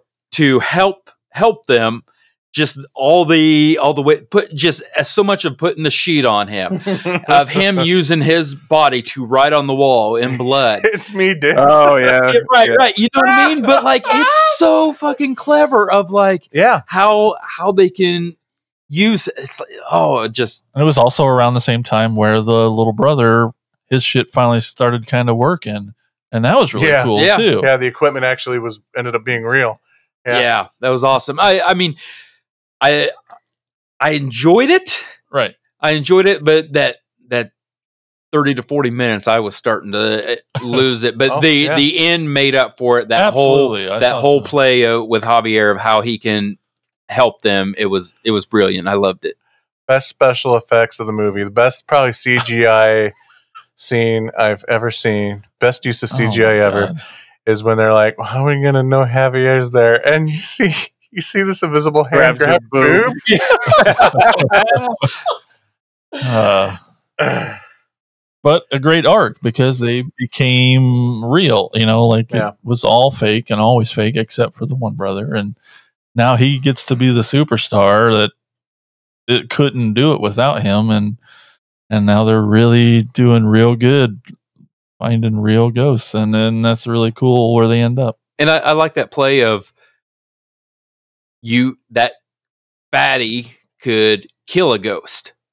You know, Yeah. like Oh, yeah, uh, neat, yeah. right? right, right, yeah. I thought that was uh, different and unique and They clever. did some, yeah, they did some cool mytho- um, uh, uh, Lore, some, whatever you want. some yeah. cool lore and Ethos. this particular Yeah. world as far as like but then because they did it in a way of like discovering it them for them for discovering Uh-huh. it for themselves because javier even though he's a ghost he doesn't know what the hell he's doing as a ghost he can't pass through walls and stuff like that and then at one point he thinks he's invincible because Right. you know he's already dead he can't be killed and then we learned that's not true but then it doesn't occur to any of them until they actually get out of the house again it's like ghost can kill another ghost Yeah. obviously Very you know cool. so so yeah it was pretty pretty some pretty cool world building that was going on that we get to see develop as they get to see it develop as well so and it makes me when I'm watching that, it makes me like whenever I've witnessed something like you know a, a book falling off a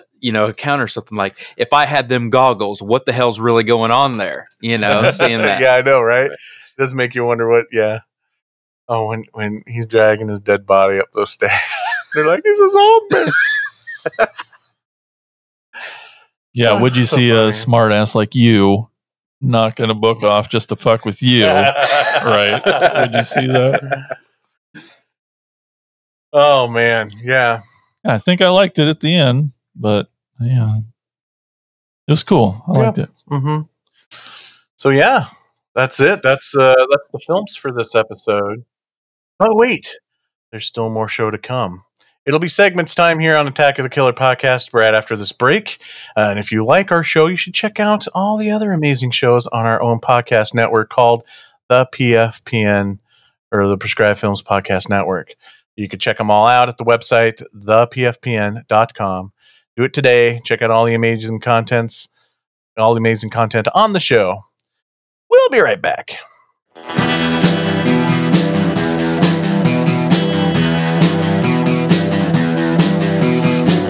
You're listening to the Prescribed Films Podcast Network, home to hundreds of hours of free podcast entertainment. The shows on this network all have a common goal providing you with the best discussions about movies and other forms of entertainment media. The PFPN hopes to fill your earholes with audio joy. Visit our website with links to all the other amazing shows at www.thepfpn.com. Thanks for listening.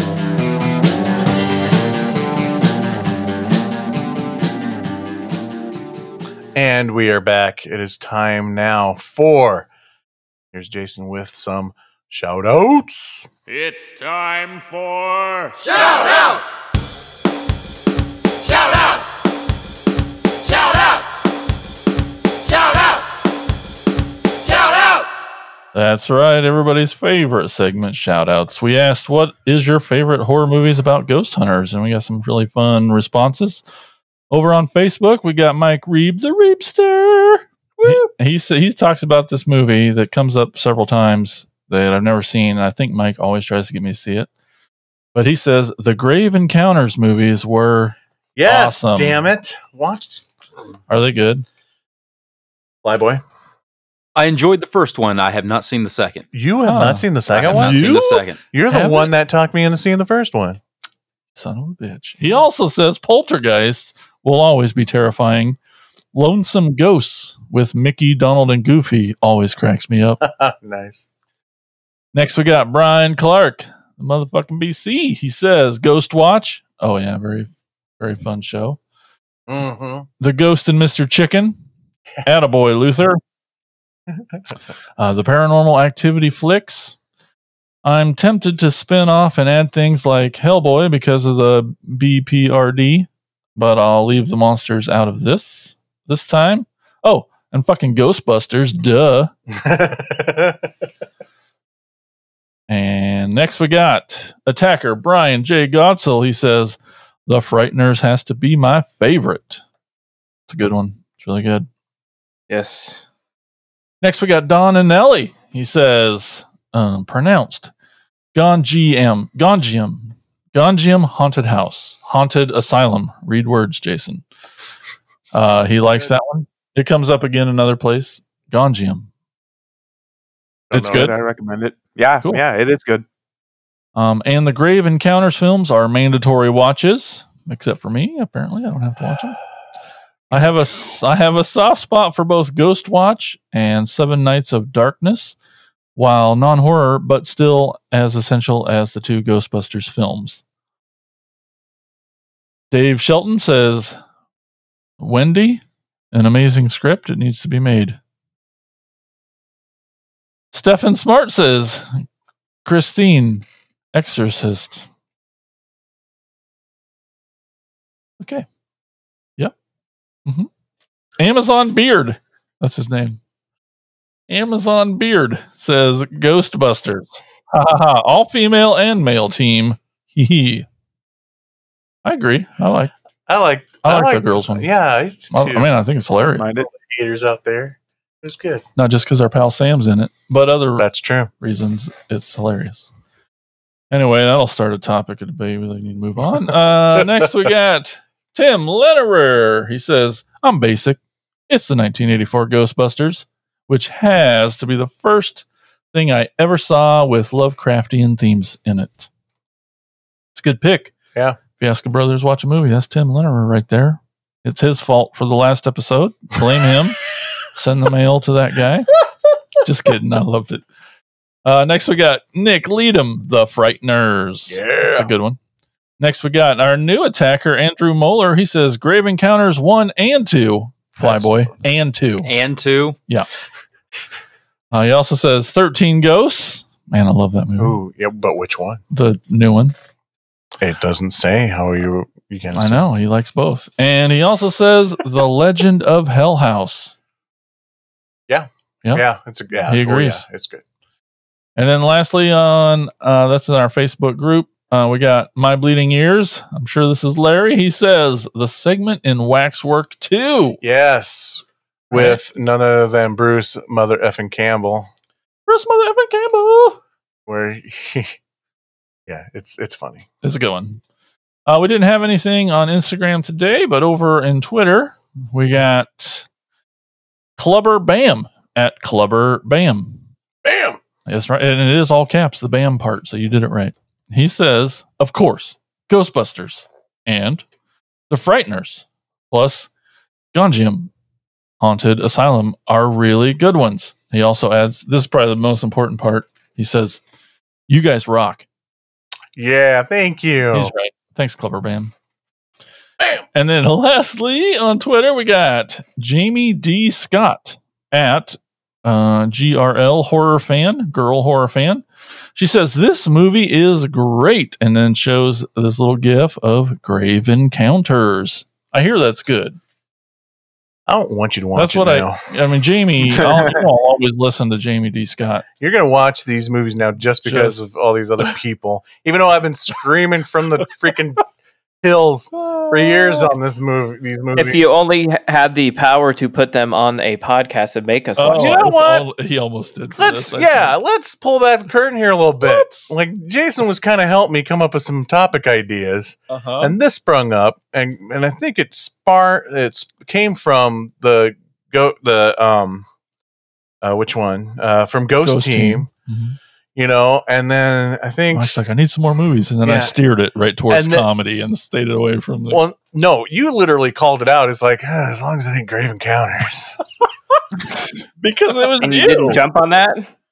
I know it's. I kind of got hooked on the idea of it. But Jamie being D. Scott is right. So I, maybe I should. she never lets me down.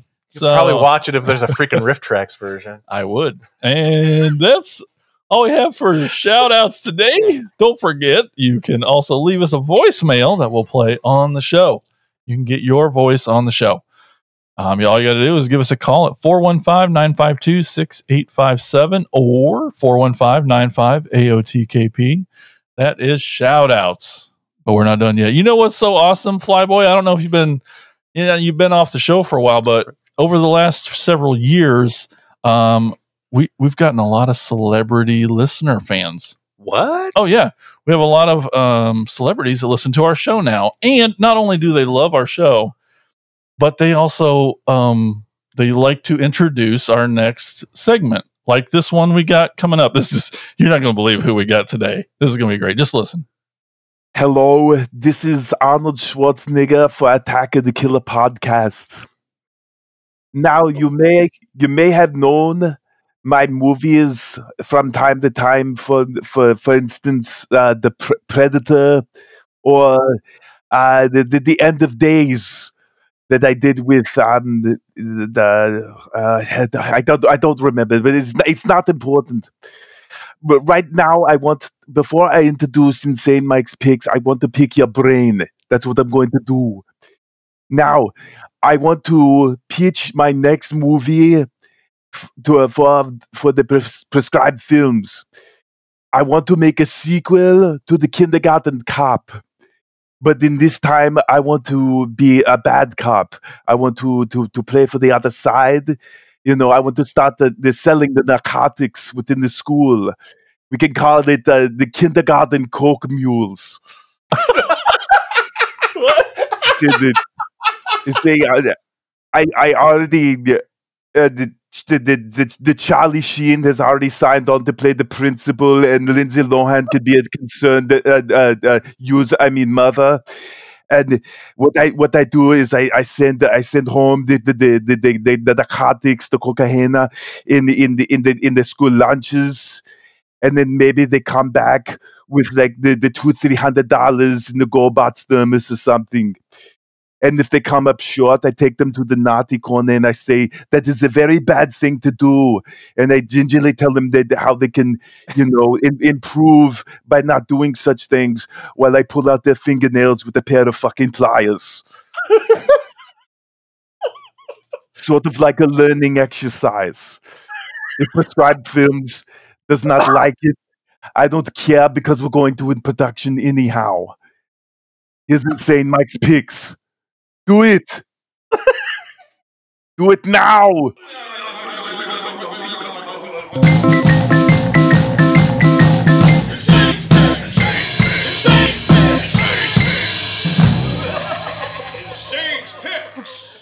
All right, thank you, Arnold, and we will definitely, we'll definitely get to work on kindergarten Coke Mule. Okay, kindergarten Coke Mules.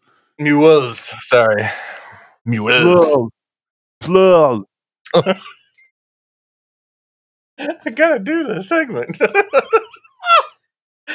okay, all right, all right, all right, all right. Here's the thing.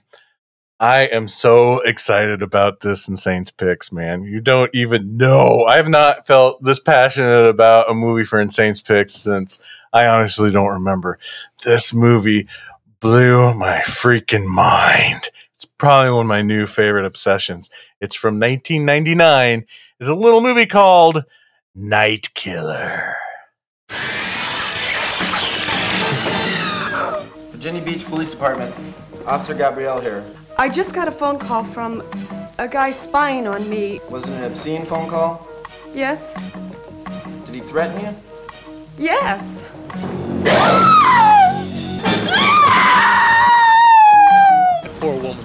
The same again. She doesn't remember anybody or anything. All of the victims were raped before they were tortured, mutilated, and killed by the masked maniac.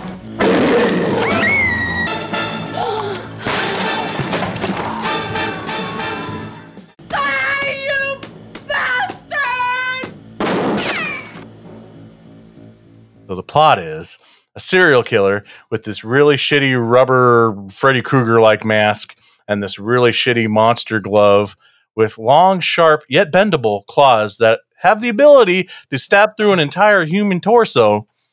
Um, he is terrorizing the city of Virginia Beach, raping and killing various women. Melanie Beck, or Mrs. Beck, as she's called throughout the entire freaking movie a thousand times uh, an hour.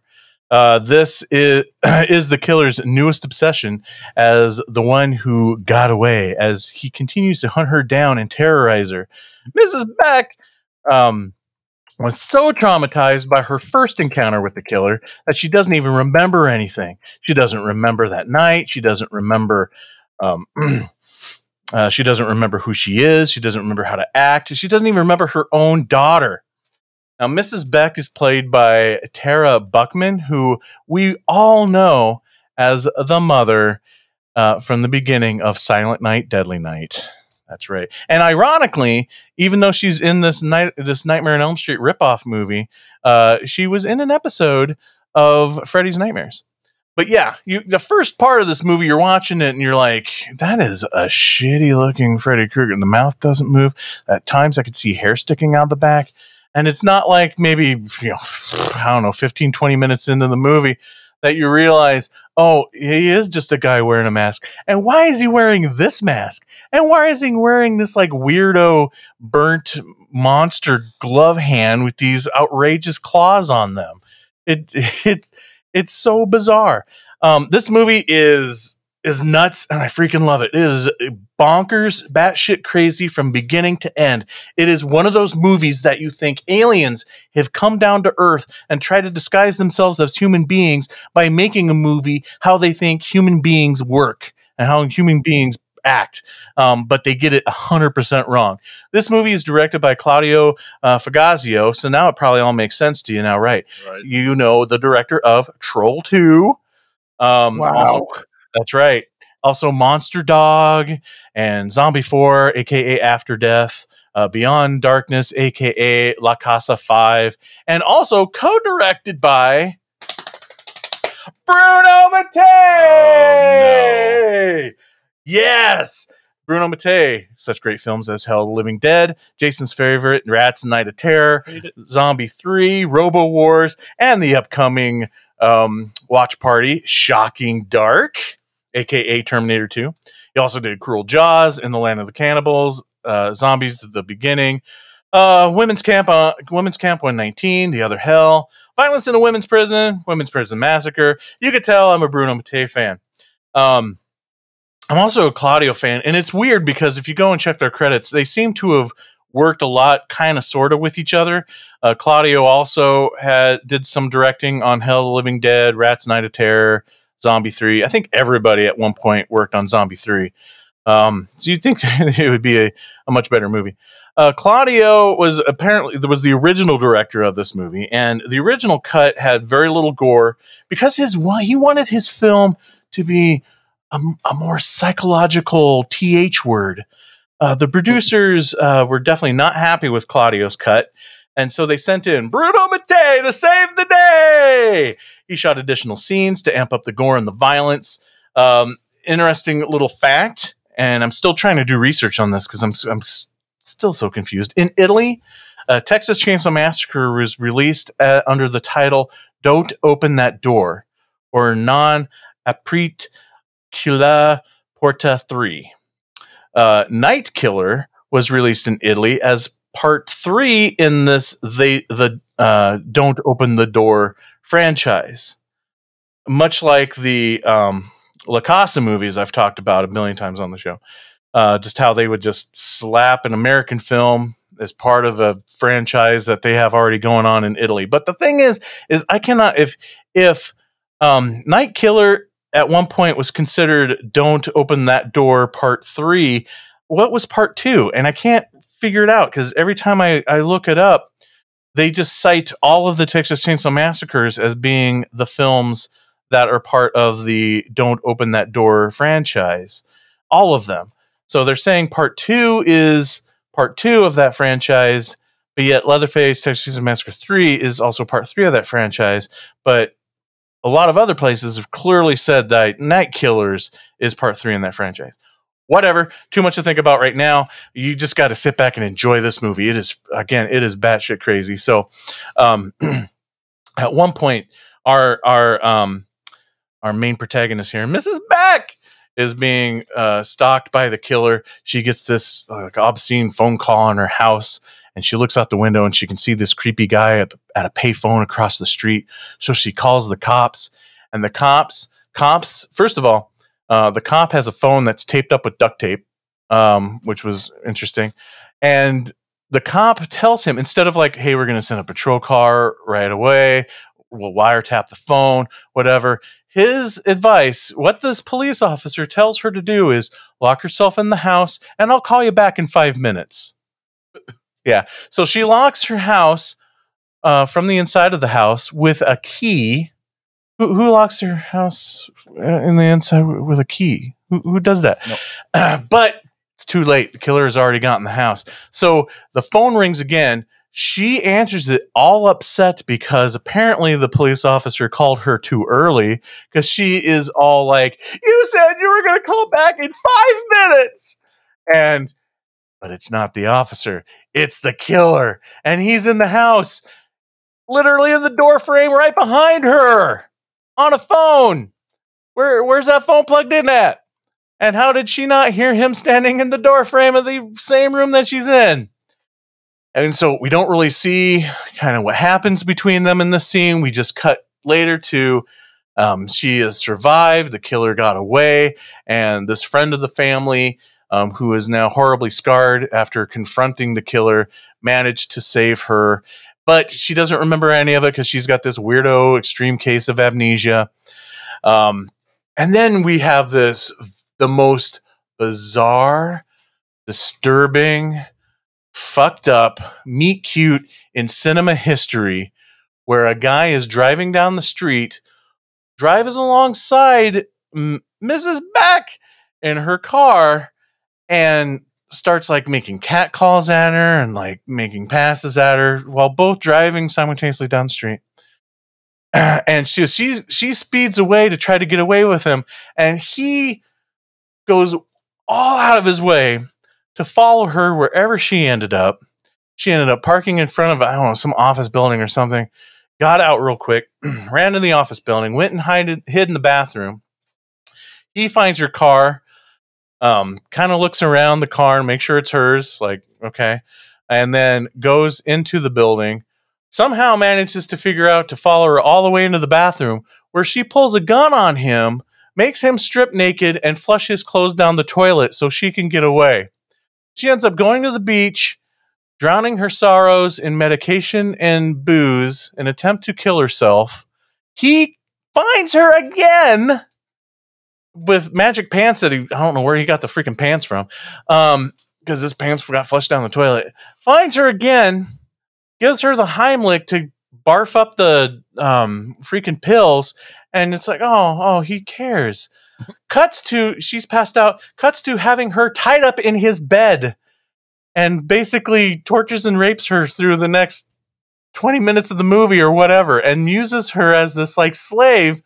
And I'm like, what the fuck is going on? This is supposed to be the hero. What's happening? And the reveal of who this guy really is is the most fucked up part.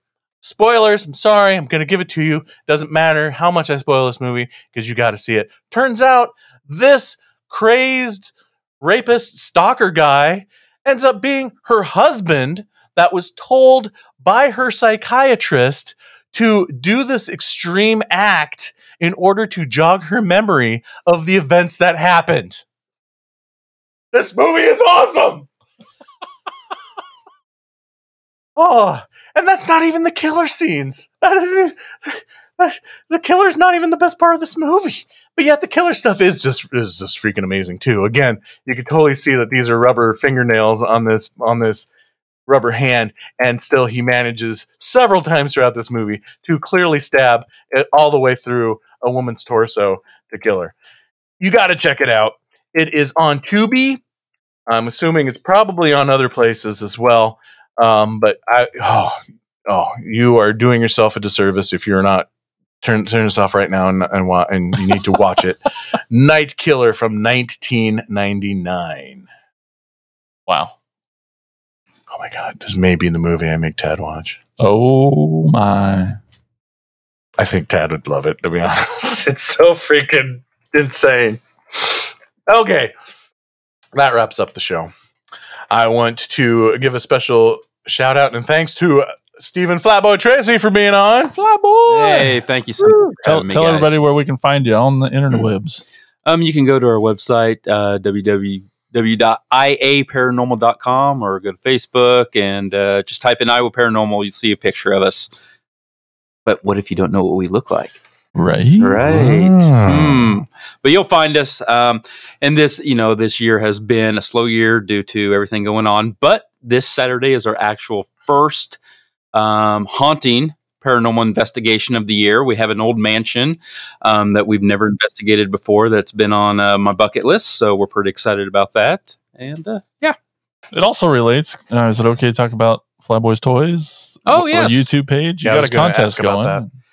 Yeah, so uh, I have a YouTube page, Flyboys Toys and Collectibles. Um, I just do uh, kind of different uh, mystery unboxing videos and uh, recent pickups and such. And uh, once I hit uh, 50 subscribers, I'm going to be doing my own mystery box giveaway with some cool shit. So if you go there, uh, hit subscribe and watch the videos, hit, hit the like button, and uh, I'd appreciate it. Awesome. Love And 'em. More. We appreciate you, Flyboy, for being on the show. Mhm. I mean, it's just good times. It's like it's like the good old days again. That's right. Yeah. Absolutely. Awesome. So that's our episode, boys and girls. We did it. We made Jason a believer in ghosts. Wait, what? And remember, if you hear weird creaking noises in the middle of the night, it's probably just Andy watching you sleep from your closet. We'll talk to you on the next episode of Attack of the Killer Podcast. Oh no, could this be the end of? Attack of the Killer Podcast. Attack of the Killer Podcast. Attack of the Killer Podcast. Attack of the Killer Podcast. Attack of the Killer Podcast. Attack of the Killer Podcast. Attack of the Killer Podcast. It's the end of the show. See you next time. Hey, yeah, you did it. Woo! That's awesome. You made it to the end of the episode. Look at you. Thanks for listening, Come guys. such a long way. This was a real fun ride. This one was especially good, Mike. I know. I mean, I felt like I was on point and my form was excellent. You do have a nice form. Hey, thanks. Head over to jointheattackers.com and you can figure out how you can help support this show and get access to so much cool extra content. Check it out, guys. Jointheattackers.com. Do it.